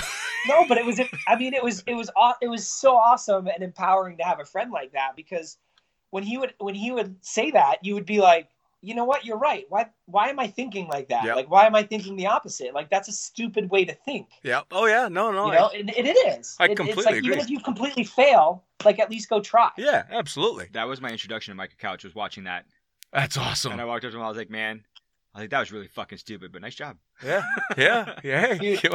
I so I got he got me a job in in in uh in uh Deland in in like 09 and I moved up I moved up there because you know that's I had started the team in South Florida and Micah wasn't on it in the first couple of months just because just with the separation it was hard to get him to actually like do anything Hmm. um just to commit to it. And I mean there wasn't really much he could do. And uh so anyways he got me a job so I moved up there.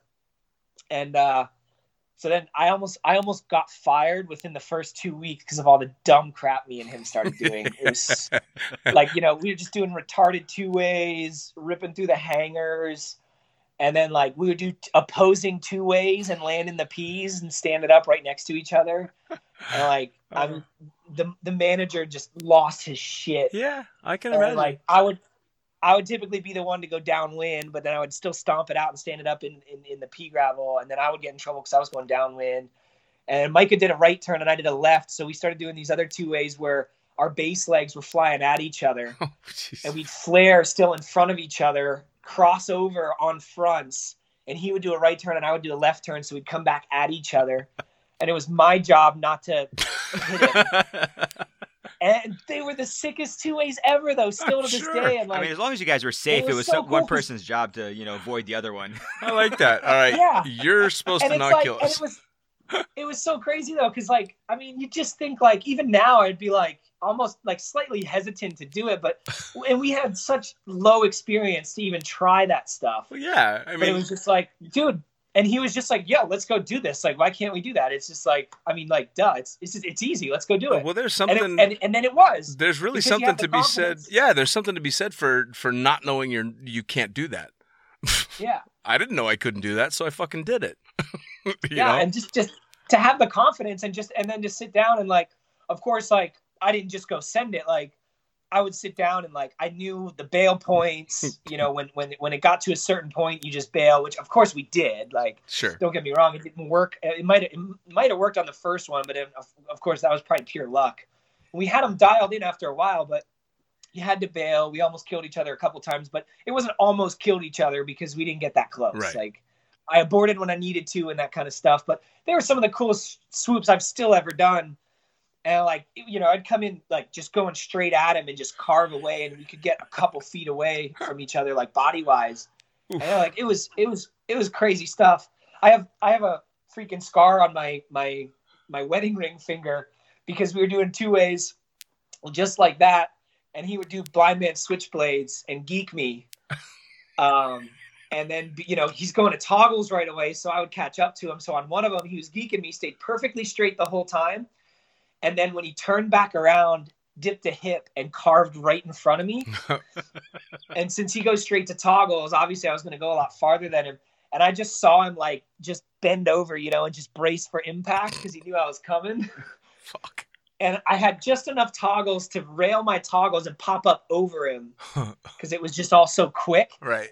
And I turned sideways, managed to get most of like my whole body right through the center of his line set, like just right directly over top of his head because the canopy was still inflated. And uh, one of his 300s caught my ring finger, and I felt it just slice. Oh you know? yeah. and I landed on like almost Steven stood it up right on the other side of him, went down on one knee and looked at him, and I was like, "Did that seriously just happen?" you know, it was funny because we I was both like, "Holy shit!" I was gonna- believe we just did that. I was going to ask you, uh, uh, you know, to tell me about one of your sketchiest ever swoops, but I think you just fucking did. yeah, and, oh, and I think everybody And- has that one friend too. Everybody has that one Yeah. person that that you're just as you're coming up through, you just push with, and like the other person's pushing, you're pushing harder, and you're they're pushing harder. Uh, well, to hear that story, especially the fact that you've got a scar from the line on your finger, I watched a guy um, actually. Um, oh, a guy named Steve that I worked with in uh, Las Vegas for quite a long time that was swoop- swooping, I think, a 120, which, of course, back in the day was still one hell of a canopy. And we had a pilot that was off um, helping catch and was just out on the landing area messing around and bobbed when he should have weaved and caught an A line from his neck wrapped around him and scalped him. Um, Oh, oh, yeah. So I'm watching from the air as I'm coming in on my stiletto. I watch the canopy collapse in a weird way. I watch something flying and then I watch a whole bunch of dust. So I land and I run over to where it's all going on, and the pilot, who is the one that got caught, is laying on the ground on his back, moving, but not very much. And as I get close to him, his scalp from the back to the front is flopped over his face. oh god. Oh yeah, I have to grab the hair. I lift it up to look him in the eyes, and I'm like, "Y- "You're alive, right?" And he's like, "Yeah, I'm all cool. Don't move," and laid the scalp back down. So the fact that it was just your Ugh. finger, fucking hell. Oh Yeah. It, it had to be somewhere around 2003 to 2004, and I was up in Tecumseh, Michigan, and the now owner of Skydive Tecumseh, Franz Gershweiler, was borrowing a buddy of ours' canopy. And this was my first introduction to what a line could do. Oof. So he's coming in, he does a 270, he goes to stab out on toggles. One toggle catches at the ring, the other one goes all the way down. So he uh, basically does a 90 degree turn into the back of a Cessna 182. The Oh. lines cut into the trailing edge of the flap Yeah. about eight inches, and there was three lines that had cut in. He took the the airplane, moved it off the blocks, but he literally like I watched the lines, and I'm looking at it, and there's these jagged lines in the back of this flap, and the lines didn't break. And that was my introduction. I was like, "Holy shit! Shit These lines can really fuck you up if you're not careful." Shit ain't no fucking joke. And you went through Micah's lines. Yeah, Oh, dude, they cut super deep into my finger, man. I was it freaked me. It didn't hurt much. I just felt it burn. You know, Sure. It was it was crazy. Luckily, because because it's line burn, it, it cauterized it and it wasn't bleeding, but it was it was gnarly. Well, uh, wh- And the the funny the funny thing was after this kind of this the scar formed, Michael was looking at it. He's like, "Yo." He's like, I have the exact same scar in the exact same spot on my hand, because he he flipped the jeep and like degloved his whole hand and even cut some of the fingertips off of yeah, my he cut one hand. of his fingers. Wow. It was like middle finger. the same finger, in- like identical. It was it was really weird. that's got to be like your favorite scar. That has to be. Yeah, dude, That, for real. I mean, fuck it. I mean, everybody's got their scars that they kind of dig, but that one, I mean, especially attached to that story and that guy, what? that's fucking cool. Yeah. So, yeah, definitely. so he was part of Alter Ego basically from the beginning. What year? I mean, Alter Ego's been around for quite some time now. Yeah, two, 2009 now. So literally, like right now is our is our 10 year anniversary. We're we're getting ready to start posting about it and celebrate it because it's like exactly right now. Man, time Just fucking kinda towards the end of the flies. And you guys have had, Yeah, a- man. you guys have had some come, some go. You guys have had a, a bunch of different uh, members over the years, huh? Yeah, not um not not a whole lot of uh, in and out, but yeah, we've we've had some uh, some bounce in and out and stuff like that. But So- you're the tried and true. You're So- the uh, you're the OG in that in that uh, in that team. You're the only one that's still kind of around from the very beginning, huh? Yeah, so in the very beginning, it was me and and uh, my buddy uh, named Jake Carlo. He was a, a base jumper and uh, a wingsuiter back then. He was like one of the few wingsuit and like kind of instructors around. Mm. And um, he got out of the sport for a, a long time uh, at one point. But we were trying to. I was base jumping back then too, so we were trying to make it like a a multi-discipline thing. Sure. But yeah, then when I moved up here, that I mean, it was literally like we started it like this time of the year at 09. Um, and then I moved up in the beginning of 2010, I guess it was, Nice. to Deland. And that's when Jeannie and Micah got on the team right away. So it was me, Jeannie, Micah, and Jake. Now, when did the alter, uh, or I should say, how did the alter ego come about? What? Why that name? So it's, it's kind of a, I guess, a little bit funny. It's, it's, so, it's random. So we were trying to think of a cool name. Originally, like we had this idea that we were going to call our uh, the team uh, Vertical Horizon, which was kind of kind of lame. Hmm. But you know, because you're swooping, you Sure. dive at the ground, blah blah blah. Um, but it was like I was like, I want a better name. That's kind of stupid. So we were trying to think, and then me and Jake were talking to the Hard Rock hotels and stuff down there. They were going to sponsor us, buy us canopies. We had these cool stunts that we were planning on doing, like jumping off their their um, hotels in Miami Mm. and me swooping the shit out of the buildings and stuff and whatever. But uh, as that was kind of going, this energy drink company based out of I think Miami as well is called Ego Energy, and they were like, "Yeah, we want to sponsor you guys and give you money and stuff." We're like, "Sweet." Uh, they're like, "We just uh, we just you know you guys need a good name or, or a better name." I don't know if they knew the name we were kind of going by. I can't remember, but they're like, "We just you know the whole board and the CEO loves it. Just come up with a cool name." And we're like, "Awesome!" So I'm like, we spent like a couple weeks and couldn't think of anything cool, and we're trying to incorporate ego energy into the name Mm. but that's not a very good word right that's a pretty negative word Sure. if it's a team name so i'm like i don't want people to look at it you know in a bad way Right. So then eventually i came up with alter ego and i'm like oh that's perfect because you know most skydivers their alter ego is their skydiving life on the weekend Sure. you know it's like night and day Or and that, that'll work name. great for coaching because back then i was free fly coaching because that's what i was good at i hadn't really done much in swooping obviously Hmm. So I was like, then we can call it the Alter Ego Project. You come get coaching, and we help make your alter ego better, right? Nice. Your, your other life better. So I was like, man, that's really catchy. I like that. I was still concerned people would be shitty about it and be like, oh yeah, ooh, the ego. But um, luckily, that never really happened. Right. So, Well- but, and then and then the best part is, so then we go back and we're like, we're so stoked. We're like, we tell the you know the company like, oh yeah, we're gonna we're gonna call ourselves Alter Ego, and then just crickets, like nothing. They just they just decided not not only to not sponsor us, but just kind of stop responding. Like they responded once after that, and the guy was like, oh, I'm trying to get an answer from the board. Um, let me give me give me a couple of days, and then just never again. Well, of course. Of course. But at least we got a really cool name because I still love that name. Like I'm so stoked about that name. and, Sure. uh, so at least they did that for us. Well, now, so the team originally got formed. Uh, you you were looking at multidiscipline, and of course, it's now become you know one of the premier swoop teams. Uh, but you also now do a shitload of coaching and instruction and all kinds of stuff, don't you? Yeah, me just between me and Jeannie, we have over 700 students a year. That's Oh, quite a a fucking. lot. that's quite an enrollment list right there. That's awesome. Yeah, so we have, um, and then we have a, a handful, a small group of instructors that we're really close with that uh, that coach for us. So now well. somebody's looking for for coaching and uh, um they're going to turn to Alter Ego. I'm assuming that you're literally basically out of student status all the way up to I want to compete. Yeah, exactly. Um, we've had uh, we have like four four basic courses that have nothing to do with swooping, plus plus then after that air to air coaching that has nothing to do with swooping, Mm. and then all the way up to yeah hardcore competitive coaching. We coach XRW, you know, team swoops, flocking, Sure. you know, I mean basically freestyle, any anything any anything with a parachute, we we coach it. We have we have courses for. I used to run a lot of um, camera courses as well for different stuff as uh uh yeah i obviously was a tandem videographer Sure. i even did a bunch of four-way video just after out of college Sure. as well my, my second comp ever was a four-way belly comp as the video guy which we won so Awesome.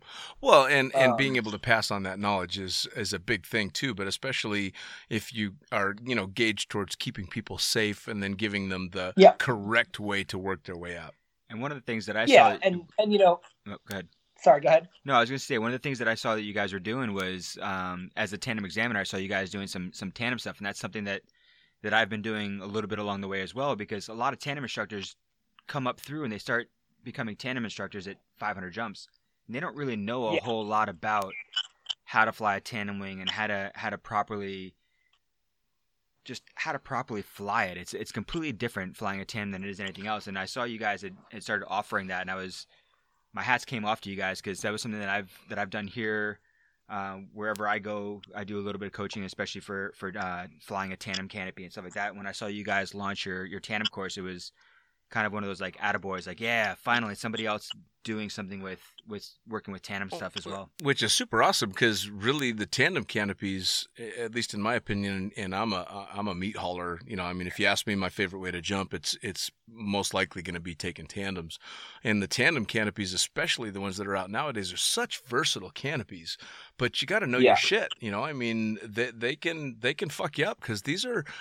In most modern tandem canopies now are what we would have considered a high performance canopy when I was starting jumping. They're stilettos for tandems yeah you know, if not more. Exactly. And that's that's a big deal because man, you've got to know how to land a tandem in anything from a nasty downwind to high winds, turbulent conditions. So the fact that you guys are giving courses on those canopies is awesome. Yeah. Me, me and Jeannie have only run a handful of those. Um, I, I try, I almost try not to, just because I'm not a, a, a tandem instructor. Uh, but it's still, it's still flying a canopy. They are different. We obviously know the differences. Sure. Um, we have, we have instructors who are even examiners, tandem examiners as well. Um, and obviously, we sat down with them and wrote the course with them to make sure everything was exactly the way it needed to be. Sure. Um, but I mean, even I mean, to be honest, especially like Junior said, a lot of the newer instructors who struggle. I mean, it's it's even stuff as little as as as simple as they, they always end up putting themselves in a flight cycle on landing, Hmm. and they just and they don't they don't realize it, even though they know that under their sport wing, they'll just make that mistake. And again, it's like they always every everyone's mind they don't mean to i'm not I'm not saying they mean to do it but everyone's mind always just goes to well what made that happen oh i bet it was i bet it was turbulence i bet it was this i bet it was that and it was like no dude it was your input Sure. And, and real quick for the You people know, like, out there that's that aren't okay. skydivers, just explain really quick what a flight cycle is. Um, so a flight cycle basically, anytime you put an input into a canopy, it's going to just change how the parachute's flying. It's going to change the pitch. It's going to change the speed, which uh, the pitch is just kind of what direction the nose is pointed. So the canopy just kind of goes through this little like yo-yo accordion effect to get back to normal f- full flight. Hmm. Like the best way to think about it is being in like deep brakes and letting go of the brakes. The canopy's going to pitch down after being super flat and it's going to be going really slow. Then it's going to pick up a lot of speed, and then it's even going to level off because it picked up some more speed, and then it kind of goes back to normal. Hmm. So you don't want to land in any of that because you don't have any. You don't. You take away your brakes Sure. for landing. You take Sure. all your flare away. So for for for either newer jumpers or people that don't jump, a flight cycle is basically from normal full flight back to normal full flight after it recovers from whatever input you've put in. Exactly. Yeah. And the bigger the input, the longer the flight cycle takes. Yeah, absolutely. Well, and I mean that was uh, I started uh, uh, doing uh, tandems after I'd had a fair amount of experience in the canopy, so I was lucky in that uh, uh, I at least had a decent idea of what was going on under canopy. But there was more than once that because of my own inputs, when I flared, the only thing that changed was my expression. Not a not a nice fucking feeling, you know. When you sta- when you stab the flare and nothing happens, it's horrifying. And I actually have a couple good videos of stuff exactly like that that I use in all my tandem courses to show to the candidates what can happen and what a flight cycle is and how they can do the small slow input and how it can how it can affect and change our flight cycle. So it's It's a- good. Yeah. It's It's a- good. It's we good have that you we have the are doing same thing. What's Yeah, we have we have the same thing. We have videos and we have them on rears and people, you know, doing full somersaults on landing just because of flight cycles and stuff. Oh yeah. Well, I mean, shit. Uh, I I- I learned, unfortunately, what a flight cycle was in a negative way, very very low in the sport because I think I had maybe. I want to say less than 30 jumps at the time, and I was jumping. I learned in in uh, Las Vegas, and we drive down to Perris Valley was the only big drop zone, turbine drop zone, and we drove all the way down Yeah. there with the instructors that had taught uh, myself and a couple other people how to jump, and I was getting ready to go rent a rig, and one of the instructors says, "Hey, don't don't worry, I got a rig that'll fit you. It's got a real docile canopy." Well, I got 25 or so jumps at the time, so uh, all right, cool. He's an instructor. He says docile. Well, it turned out to be a Turbo Z165. Right? So it's one of these fucking half and half bullshit canopies, and and s the rig fit nice and pretty and everything, and and I'm too stupid to know any better, so I go out and jump, and and uh, I pitch this thing, and of course, as soon as I'm under an open canopy, I'm going faster with brake stowed than I've ever fucking gone. I release the brakes and shit my pants. You know, I mean, that's exactly how you knew where I was. And as I come in base to final, I did exactly what you would expect somebody with sub 30 jumps to do. I stabbed the fucking toggles in a panic flare way too high. And then, of course, what did I do? I let up. right back up. I let up Went and right back down. Exactly. And I drilled myself into the ground. And standing there on a fucking broken leg, I went, oh, so don't do that? Cool. you know, he learned real quick. Roger that. Yeah, man. Fuck, don't do that again. All right, fair enough. Now, to, to attest to just how stupid I was, I was still on the load two loads later on a fucking broken leg. But I nailed the landing. and then I took two months off. so you've got Alter Ego as the team, you've got Alter Ego as the instruction. So you guys stay really busy, yeah? Oh yeah.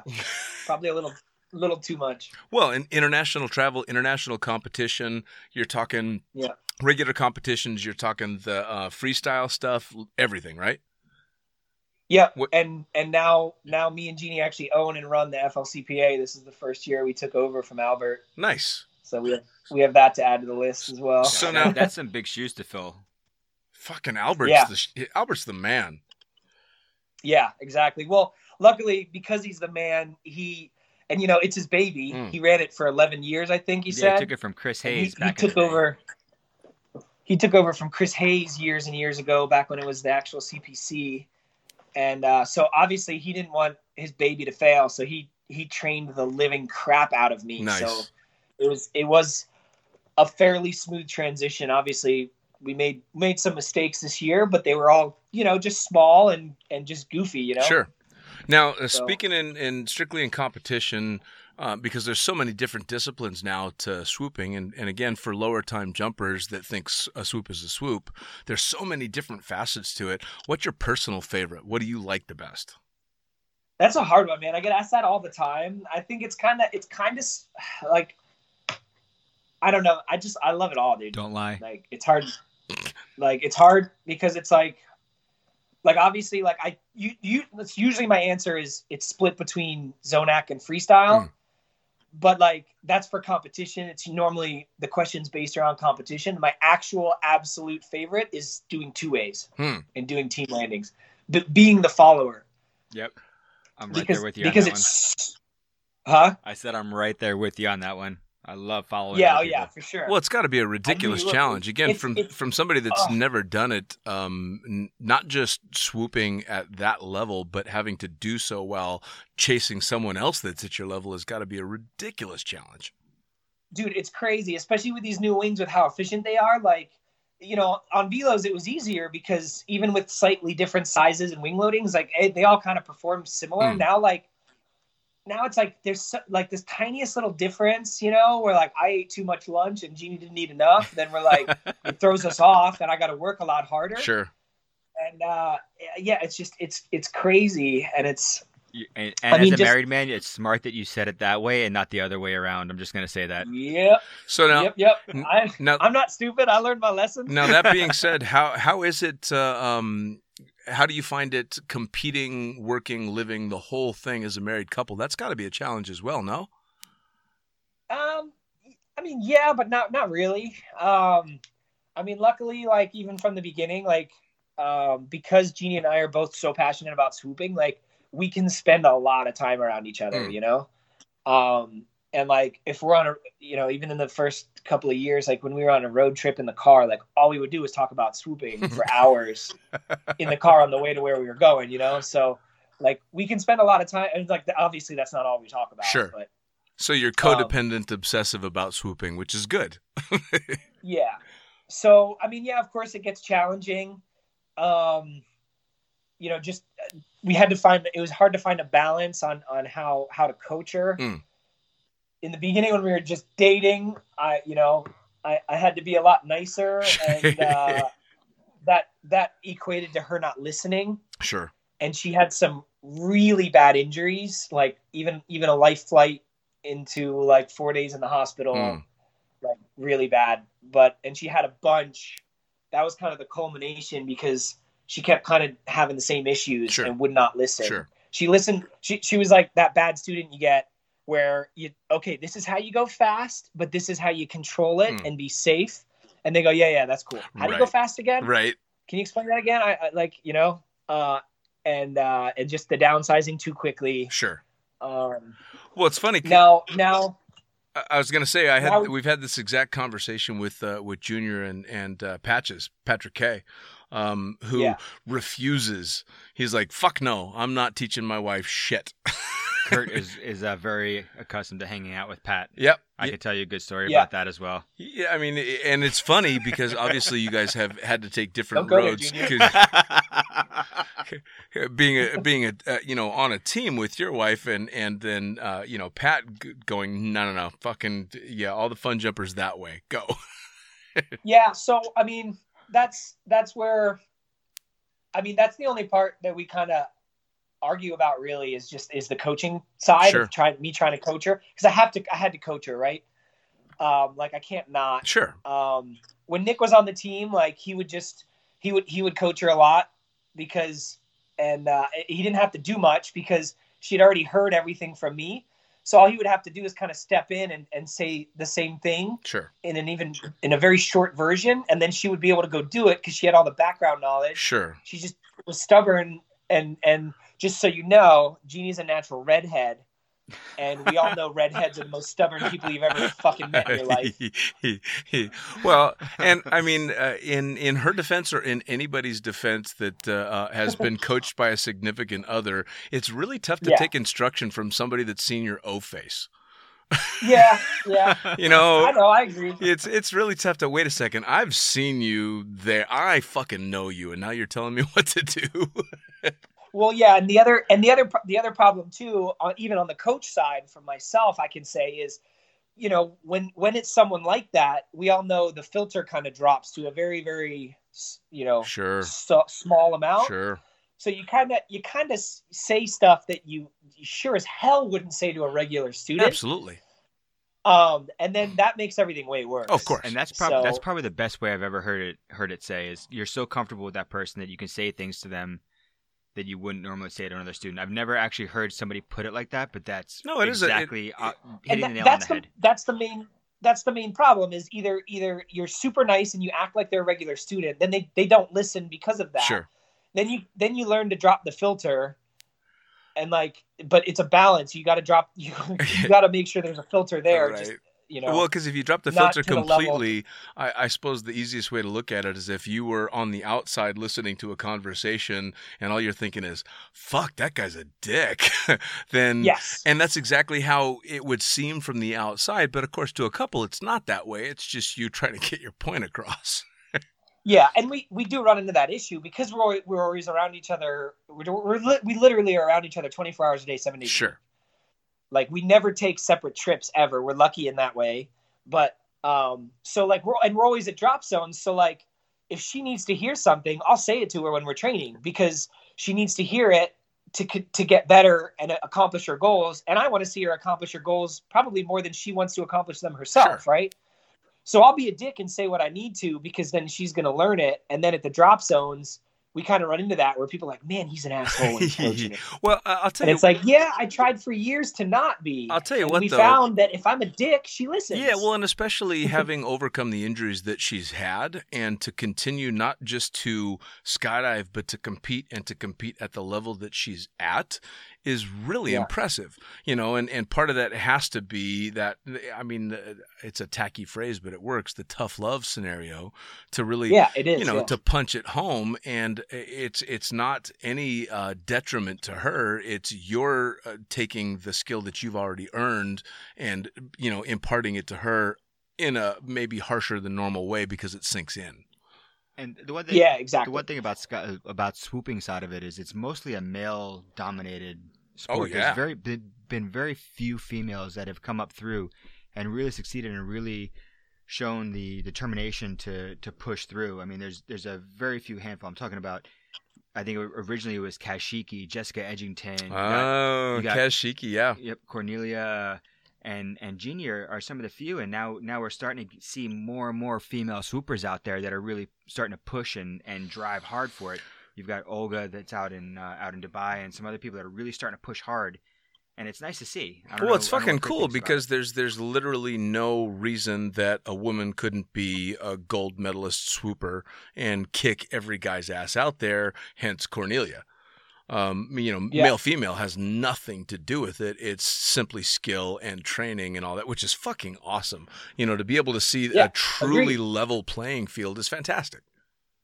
and the other the other thing to keep in mind too is like so females are obviously very different and their minds work differently and, and all that stuff which which it's just different it's fine it, it is what it is Mm. they just have to train train different Sure. you know and coaching Jeannie too that's what we had to figure out was um was she can't necessarily think like me Sure. because she's she's a female she doesn't think like a man like it's it's not it's not one better than the other and that's where everyone takes all this crap nowadays everyone just wants to get offended and and different doesn't mean better or worse Right. it's, just, it's just different That's So, that's the biggest have to thing figure too. out yeah. how to how to work your way around that and uh yeah well, you know, It's, uh, for you guys have done a pretty good job of it, though.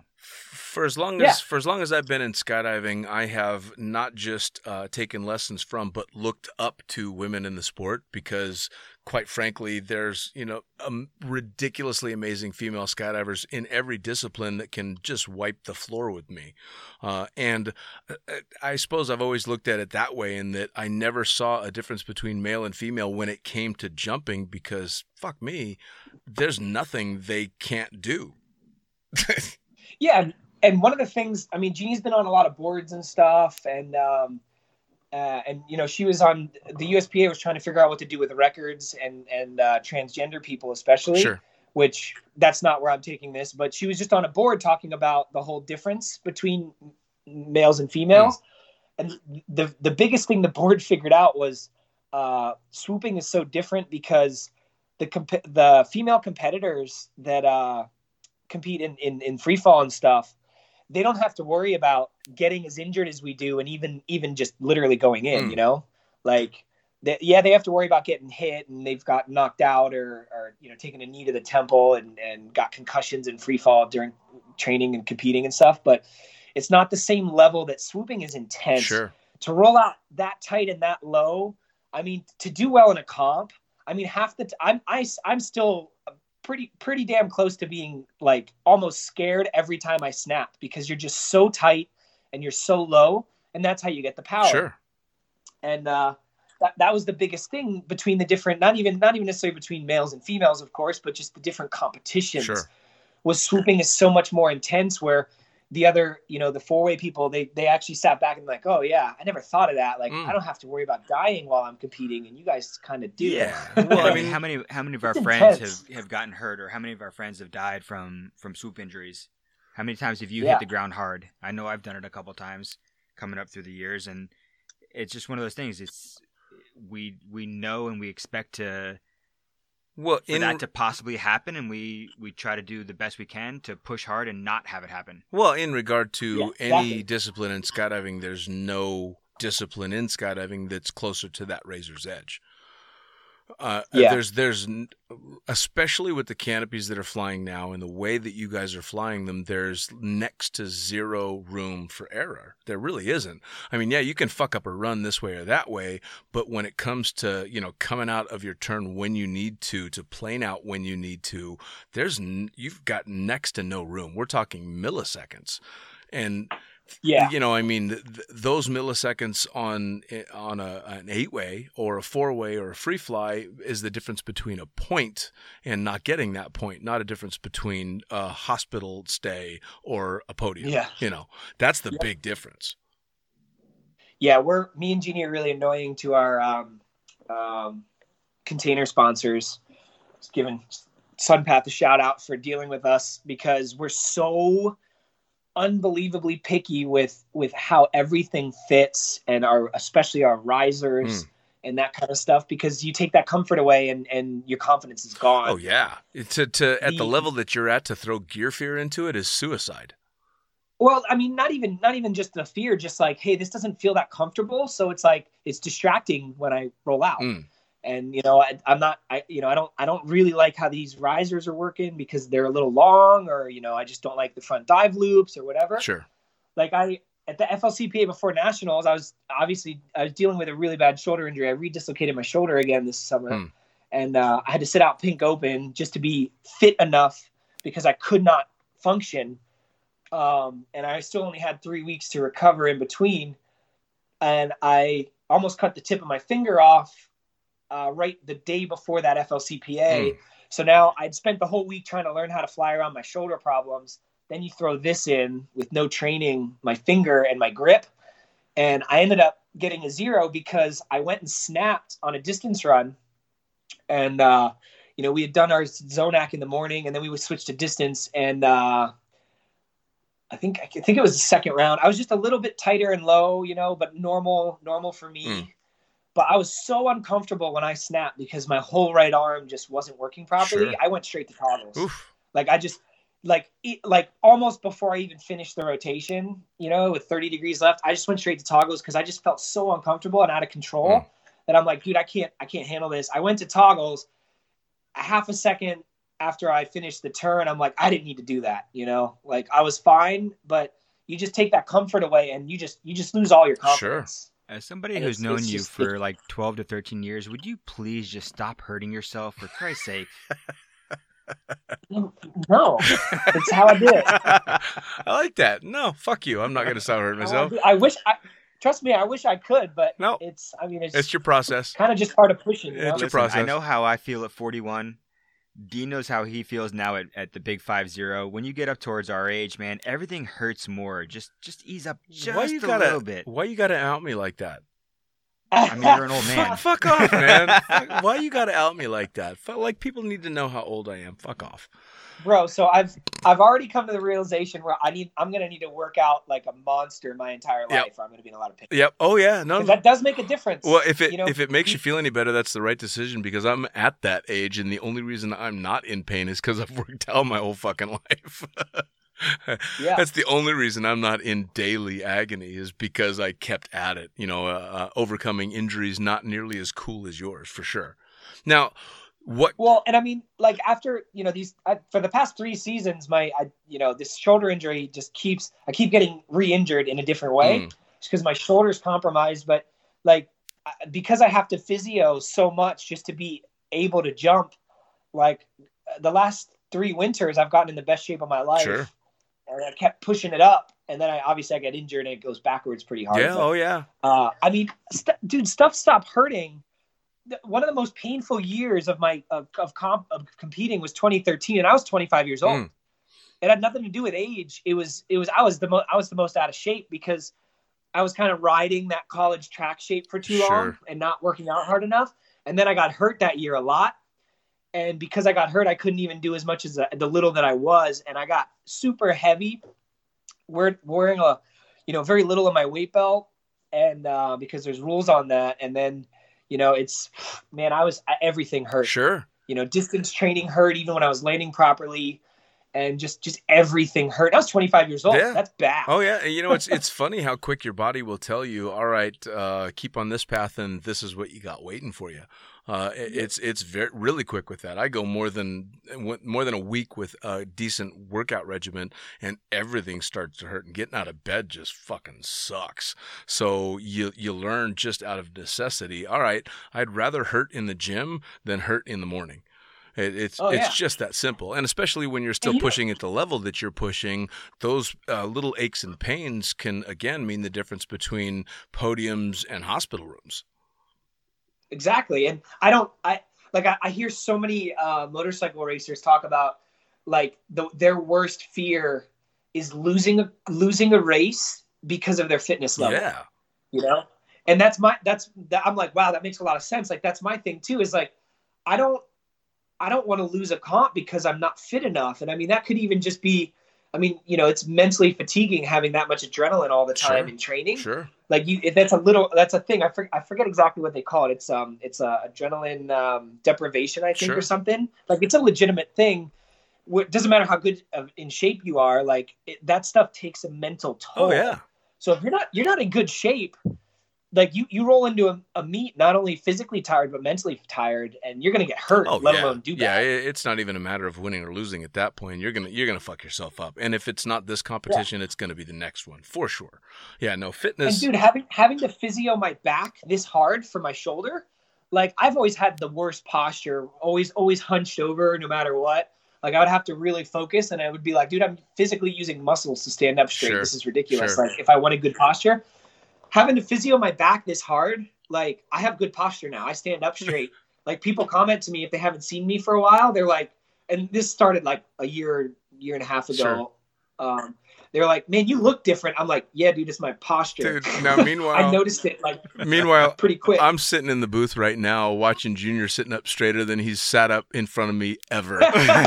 As you're saying it, I'm just sitting up Dude, straight. I'm like, like, I, work out. What do you it's mean? fucking hilarious. out." He No. literally no, just I don't work sl- out nearly enough as I should. He just slowly came from this caved over position to shoulders back, chest out, gut in, And it- slowly. And immediately I was like, wow, I, I feel a little bit better after that. Yeah, yeah. That's pretty fucking funny, man. That was good. Dude, I we bought a house two years ago, and uh, I had a bunch of workout equipment in my house, anyways. But the house we bought had this random fourth bedroom that was uh, 15 by 19 square feet, Hmm. which is huge for a random fourth bedroom. And as soon as we walked into that room, I looked at Jeannie. I'm like, "We're buying this house. Like, this is my gym." Nice. and me and my dad put you know three quarter inch rubber uh, flooring on the on the bottom. Sure. There's two full walls that are mirrors. I have an entire gym at my house. Nice. The only thing I don't have is a leg press machine, which I don't really need because I'm better off doing squats for Sure. the stability muscles, anyways. And if anybody wants to see And, those uh, photos, they can go to Curt's Instagram. He puts them up every once in a while. Yeah. Well, I never, and I don't, I don't do the, I don't do that shit where I post pictures of me in my gym. It's usually just my gym. Cool. Yeah, yeah, fair enough. Fair enough. So, uh, so tell me now, um, uh, what's next for you? What's next for Alter Ego? What's the next big step? You just took over the FLCP, which is a big fucking deal. Any other things on the Yeah. horizon we want to know about? Um, I mean, nothing, nothing major. Um, we're sticking with just a four-person team, keeping it a bit smaller. Um, you know, Ryan Brownlow's still on the team. He's been on the team since 2011. Fucking love Ryan. he's kind of yeah he, yeah he's awesome Yeah. man he's he's been on the team for a really long time um he's uh not as active as he used to be just because he had a kid Sure. um but you know he's still doing the big meets so that's that's awesome um so now now it's uh me Jeannie, and alex hart um he's kind of you know the new kid on the block he's like 25 with like 8000 jumps and stuff um, he might have turned 26 now. I can't remember, but I think he's 25. Um, he's got a lot of jumps, you know, and um, you know, working with him is kind of we combined forces, and that's where the alter ego fast tracks comes with awesome. because he was the only one on the fast tracks kind of swoop team. Sure. So we called him and, and spoke to them about about working with him and becoming teammates. And um, obviously, they weren't willing to. Fast Tracks wasn't willing to let go because his, of Alex because his dad, you know, owns that Sure. team. And Sure. we obviously didn't want to lose what we've worked like you know nine, eight or nine years for at the time. So it was like, cool, we can just combine forces and and uh, and and work from there. Fair. Um, so yeah, we're just we're, we're we want to we want to build the FLCPIA up and uh, kind of keep that going. Nice. And So where where do Um, people go now? Um, I'm a new jumper. I want canopy coaching.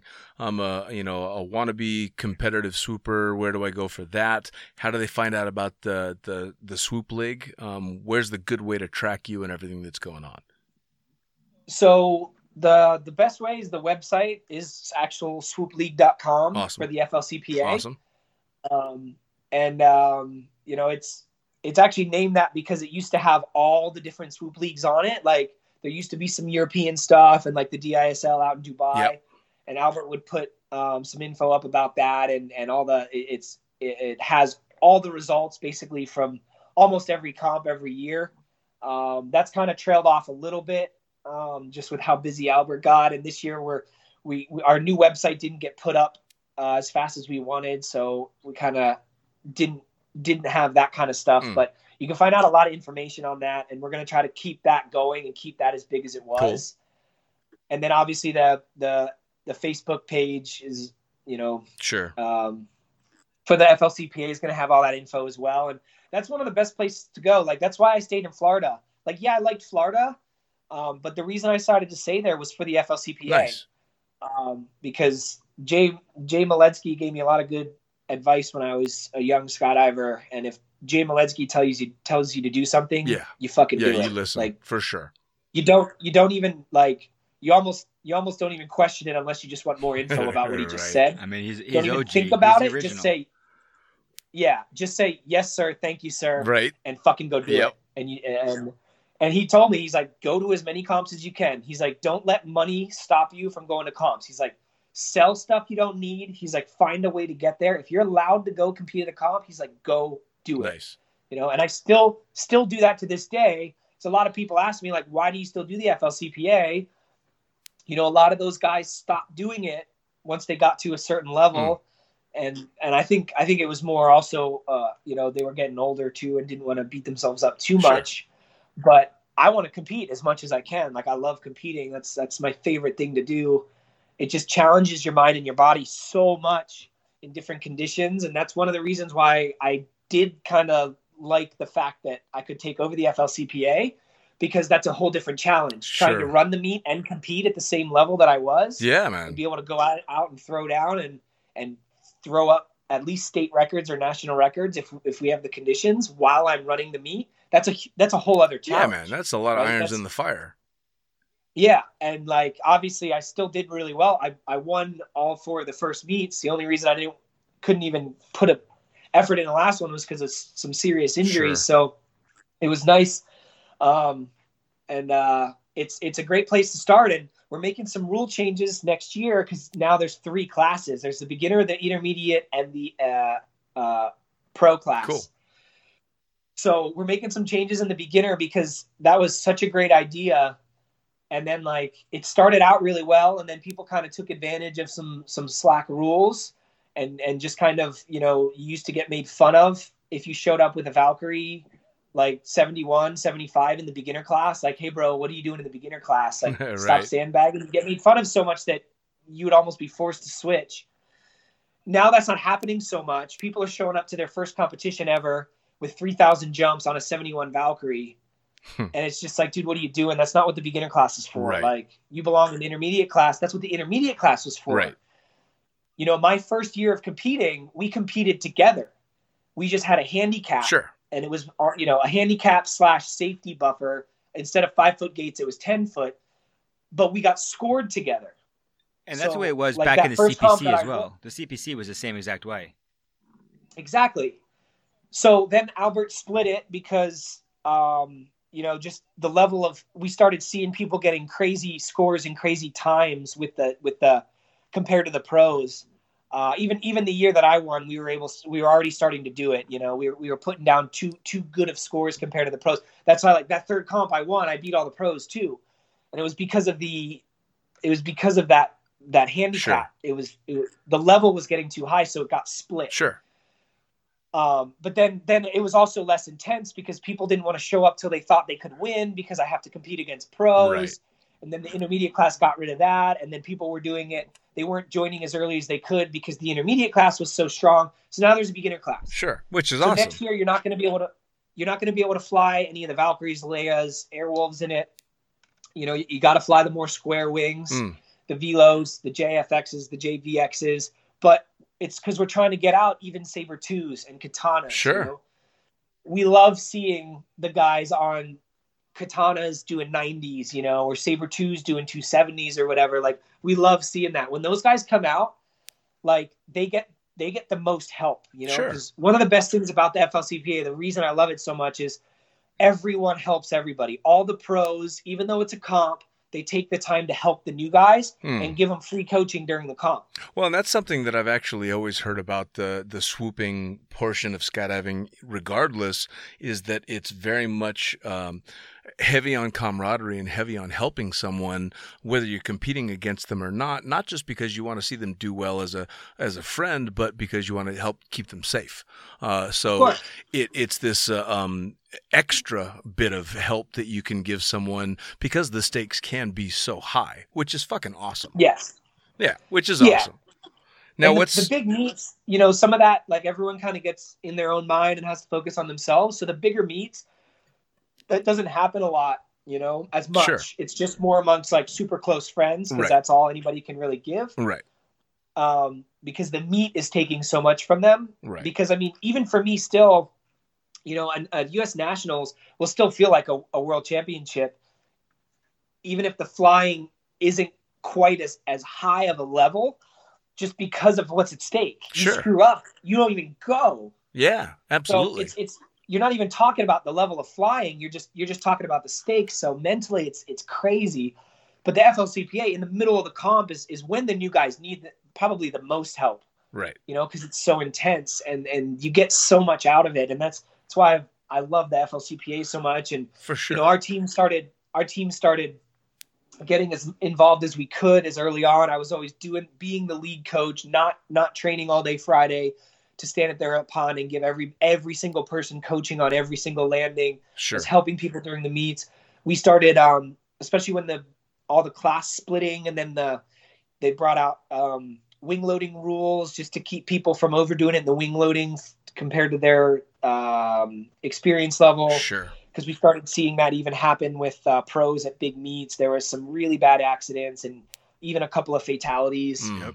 So that that's more for a safety thing to keep people to check in what they're doing. You know, Sure. it, it it it it keeps it safe, but a level playing field, which is great Yeah.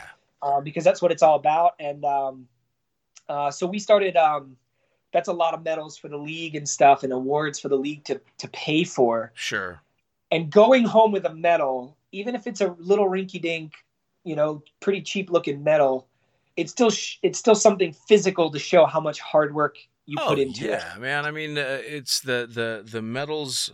uh, well, just being in the competition in general is is badass for any jumper to be able to go out and say, "Hey, I was in this competition." Doesn't mean if it doesn't matter if you came in dead last, but like I competed in the '98 nationals for sky surfing, and I'm a silver medal out of two teams that competed. Yeah. That silver it's- me- but that silver medal medal, is and that's uh, cool. yeah, oh, yeah, that silver medal is hanging right fucking next to me now because I competed in the U.S. nationals in an open class. I've got a silver medal, so Yeah, and that's badass. And Yeah, the beginning, absolutely. The beginning of the, the the CPC and the beginning of the FLCPA, there were no medals. It was either a cash prize Yeah. or thanks for coming out. Like if you were lucky, you you got your money back for the competition. and You Mm. went home. Yeah. So it's nice and to see, see and the that's what I mean. progression Like I spend money. Like you, you spend money. Like you spend it without thinking about it. sure, And it's like there's there's been comps where I've gone to and people hand me thousands of dollars and we don't even get a medal. Or like the DISL used to give you like a giant check too. right, right. Like that's that's about as good. My giant check from the DS DISL. it's fucking I cool. lost one in an airport because I'm an idiot. But all the rest of them are, are down in my trophy room. You know, Yeah, Like, it's all my, fucking all my- cool. Yep. I lost mine Yeah. from the first swoop from the uh, the first swoop challenge, and the same thing. I was like, oh man, I wish I had that. Yeah. So- and and the year I won, I couldn't get it home because it was so big. So I don't have that one either. And that's a bummer. But I think that's Uh, what happened with mine. So, uh, uh, what comes next for Alter Ego? Is it just uh, continuing on the, the normal competitions and the and the instruction? yeah, um, yeah. I mean, we just want to keep. We've we're already spread. I don't want to say thin, but we're already doing a lot. You know. Um, so we want to just keep doing what we're doing and even better. Sure. Um, we got into mountain flying a handful of years ago, um, and we did it with this guy, um, Jan Einer, out in, in Norway. He's awesome. He's a really close friend of ours. He's a he's a freaking Viking ninja. Trains all the all the special forces out there and stuff. But uh, I mean, he he speed flies, base jumps, mountain flies on a regular basis at his drop zone. That he, he runs the drop zone out there nice. he taught us so much about mountain flying and the weather because I'm sketched out when I go fly down mountains with people that Sure. don't know a whole lot about the weather's completely different Absolutely. completely different and I've gone done, done mountain stuff where you just come wholly, solely relying on the leader and then you start asking the leader questions trying to learn and they they, they kind of just go send it and you're just like dude like this is serious like yeah. you know i've i've i've gone down sections of mountain where there's serious downdrafts and, and you're just getting pushed at the mountain but we knew it was going to be there and you can't tell on the video it was there but you're you know you're hitting your rears to compensate and you're only 15 feet off the deck in a dive at the Yeah. mountain when Yep. you feel it but we were briefed on it so we we knew we could do it and if somebody goes and does that with you and you're not expecting it man you're going to hit real quick oh yeah. No, But- I've, I've got but more. anyways- There's something to be said for mentors in the sport, no matter what they are, and for us to be at the level that we're at and to have that kind of mentorship. And the same thing when we, when I was out in Norway with with uh, with our team uh, back in 2015, like to to get that knowledge is amazing. Hmm. Yeah. And Well- it doesn't matter what you've accomplished in anything in skydiving, like nobody should ever feel like they're above continuing to learn and and and I don't care if the dude has 500 jumps, shut up and listen to what he has to say Oh, because yeah. he learned it from somebody else. Well, you know, I mean, the bottom know? line is the the the overall theme of, of this podcast has been that the, there's two to, two walkaway points that come up in pretty much every podcast. One is the community is fucking amazing, and that's probably what keeps most of us in the sport for as long as we are. And two, you never stop learning ever. Yeah. You know, if if you've stopped learning, it's time to fucking take up golf because um, that's when you're going to get yourself hurt. That's when you're going to get yourself killed. You know, you're Yeah. always learning, and somebody always knows more than you. And I've said it before in many of the podcasts that I've done. It's nice knowing that I'm a, a an average, middle of the road skydiver, free flyer, swooper, tandem instructor, all the way down the line because I always know I have something to learn, and I never walk away thinking, "Oh, yeah, I got this," because I'm always making sure, you know, that I've got it. Uh, Yeah. It's it's an extremely important thing. So especially when you're pushing the limits and doing mountain flying and all that kind of stuff, it's a big fucking Yep. deal. It really is. Now- and, and even with even just with swooping too. I mean, I think one of the one of the rays I've I've kind of gotten away with any like completely serious gnarly injuries. Knock knock on wood, but um, it's always because I've I've never I've never gotten overconfident with it. I I still. I mean, if you see me on a regular jump, on any jump, even a competition jump, how many times I do gear checks in the plane? Sure. Like, dude, complacency is what fucks everyone up. Oh, you know? absolutely. Well, you know, and and, it's like I just I never lose sight of how easy it is, no matter how good you are, no matter how good you are at swooping, how many accolades you have, whatever it is. Like all it takes is one stupid mistake and me not being on my game and paying attention or or just being distracted by something that happened at home or, Or or something you, somebody said while I'm swooping. And Sure. blah, blah, or, blah. or you telling somebody not to have a cutaway right before you exit the airplane. Yeah, man. Exactly. so as uh, as we get towards the end, and especially because we've kind of hit this topic, uh, one of the things that I always ask my guests towards the end of the the podcast is for newer jumpers or for jumpers that have kind of hit the wall and they're wondering why they're still in the sport. What advice do you have to those two categories? I would I would just say find find the correct people to to listen to to keep to keep progressing. Normally, if you hit a wall, you're getting bored. It's it's either you're not challenging yourself, or I mean, go try something new. It's Mm. so easy to get stuck in a rut. I mean, it happens even with swooping, with competition training. Like you just you're going and doing the same thing so much, like you can get frustrated or just like the, the fire can leave. So go out Sure. and do something different. Even if it's swooping, just go out and don't stop com- competition training. Nice. Just go swoop the pond for a while. If you're a free flyer and you're getting bored, go try something else. sure. You know, go put a wingsuit on or go do some high pulls on your canopy. Go learn something different and find the right people to listen to because some people some people can lead you pretty far astray with with how you need to learn or or just with the attitude. Like it's all about attitude, right? Sure. People that, that's a good point. Find the right person to listen to is a, is a really good point to make. Yeah, because the people, somebody with the wrong attitude, they'll you know they'll they'll blow too much smoke up your butt, and you'll get this weird arrogant thing where you don't you think you're way better than you are, and there's not much else to learn. There's always a lot more to learn, sure. and just try something else. Like like us branching off into into running leagues, doing mountain flying. Like part of the mountain flying is we we started running uh, a boogie for them with them as well. We do specialized coaching, and we go out and do a prop three days of a project, a weekend of coaching, and we get newer jumpers into mountain flying safely. Nice. They might not be anywhere near the mountain because they only have 150 jumps, but they'll go ju- jump kind of near them and land off Sure. in a small landing area. Sure. And like, you know, find the people that are doing it correctly. You know, we're, we're giving them specialized coaching. We're putting people up that know the weather. We're giving them a good leader, not a leader who doesn't really know. Like, you, I've I've been with with leaders that can't really spot well, Mm. and, and they're leading people down a mountain, and that's like that's like Hmm. to me that's a huge red flag. Yeah. So, um, you, you got to find the right people to listen to. Sure. Uh, it's, it's the biggest thing for me. I've I've been so lucky to pick that out on my own Sure. my whole career, and uh, it, it man, it really worked. Yeah, no, worked I, well. I completely agree. Well, and in, in all points, definitely trying to mix it up for the uh, the jumpers that are getting a little bit stale and try something new, and for the newer jumpers, of course, finding the right mentors and, and picking that path and and listening to everybody, and then figuring out on your own, of course, who's full of shit and who's aiming you in the right direction, who's you know steering you the wrong way, and, and who's really going to benefit. You know, I mean, it's that's a big deal, and and that's part of the community as well. And one of the reasons that I'm still such a huge fan of the sport and and skydivers in general is, for the most part,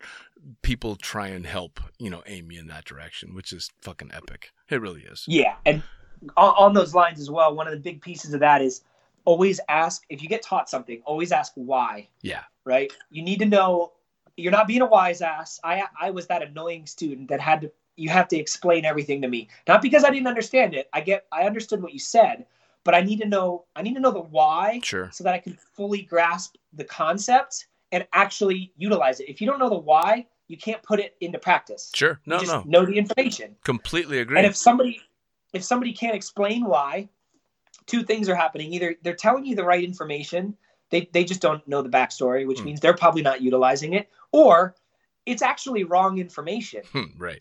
Because if you can't explain why, there's a pretty solid chance that it's actually very, very wrong. Because there's still a lot of misinformation flying around in skydiving Oh, sure. um, or or at least even just better techniques. Mm. And of course, they you're going to be able to explain why why you do a bad technique as well, but Sure. it's at least going to help. And if they can't explain why, don't just throw it out the window and assume that it's it's it's crap. Find somebody who can explain why. Right. Because if it's crap information, the person that ex- can explain why will tell you the correct information Yeah. and explain why that's right. Yeah. absolutely. You know, just get as much as you can for sure. I, I completely Yeah. agree. Now, um, uh, on the uh, the subject of alter ego, how do people track you guys social media wise? Where are you uh, on Facebook, on Instagram, on all that stuff? Oh man, we have every, we have everything but Twitter basically. Yeah, we're on we're on Instagram. Uh, social media are the big two one, and then our website as well, which is thealteregoproject.com. Okay. and and then of course we have me and Jeannie have our personal pages on Facebook. We have our athlete pages, um, and then we have the team page, the um, the Alter Ego Project coaching Canopy School page. We have the FLCPA pages for every single one of those. Awesome. So any one of those outlets, there's a contact form for the FLCPA website and for Alter Ego that goes to me and Jeannie. So any one of those we check all the time. Awesome. is- Awesome. And for anybody that's listening to the podcast, uh, you will find links to all the different ways to get a hold of uh, both the FLCPA as well as Alter Ego uh, so that you can track everything that's going on. Keep an eye on competitions, keep an eye on uh, whether you want to compete, whether you want to learn, the whole nine yards. And I'll tell you what, Curt, I, I cannot thank you enough for taking the time to sit down and talk to me. I guarantee uh, this podcast is going to be one of the ones people are definitely going to want to listen into. Really fucking cool stuff. Cool, man. Yeah, thanks for having me. Yeah, man, I- Definitely- you caught me at the right times. I won't I'm not jumping for the next like five weeks. Perfect. Perfect. Buddy, it was really good talking to you. I can't wait to uh, see you again. I'm sure at uh, competition at some point we'll uh, we'll run into each other. We, Hell yeah, we- man. We do it all the time, so uh, All right. Well, perfect. I I mean, the to, best of the wife, and uh, can't wait to see you guys. to Curt on the yeah, line, same here. To Curt on the line, and to Junior sitting here, gentlemen, thank you so much for the time, man. It's been fucking fantastic. Take it easy. Take it easy, buddy. All right, fucking hell. That's another issue of uh, Lunatic Fringe into the void in the can with uh, me, the fucking pilot, and Junior Ludwig. Yep. David Jr. Ludwig here as well. Again, we were brought to you in association with. Help me out. Blue Skies Magazine. Fuck you, the greatest magazine in the known goddamn Absolutely. universe. Absolutely. BlueSkiesMag.com is where you're going to go if you want to subscribe to the magazine. Because if, well, let's face it, if you're not already subscribed, you're an asshole. Absolutely. So subscribe to the fucking magazine it's an awesome magazine. You should definitely subscribe. at blueskiesmag.com. If you're a photographer, you're going to take pictures, get it on the cover because it's badass. Seeing your picture on Instagram is bullshit. You want to see it in print. Absolutely. You're also going to go to them if you want to write an article because if you've got a cool story, put it on pen to paper. If I can write for them, so can you. Also, advertising. Got some cool shit to sell? Need to get your word out there? BlueSkiesMag.com. For me, I'm the fucking pilot. You're going to go to the fucking pilot.net. That's where you're going to get all the uh, cool shit like these podcasts over and over again. T shirts. I have t shirts. You're going to get t shirts at the fucking Wait pilot. dot- You've got T-shirts I now. have t shirts. The fucking pilot.net. How come I haven't gotten one of these T-shirts yet? Because you haven't bought one, This is fucker. bullshit. Buy a T-shirt. Uh, you're also going to be able to. t-shirt? You're also yes. You're also going to be able to get both the books that I've written. That's the uh, fucking pilot book, the Blue Skies magazine, previously published issues, all put into one tasty little book for you, and the Accidental Stripper.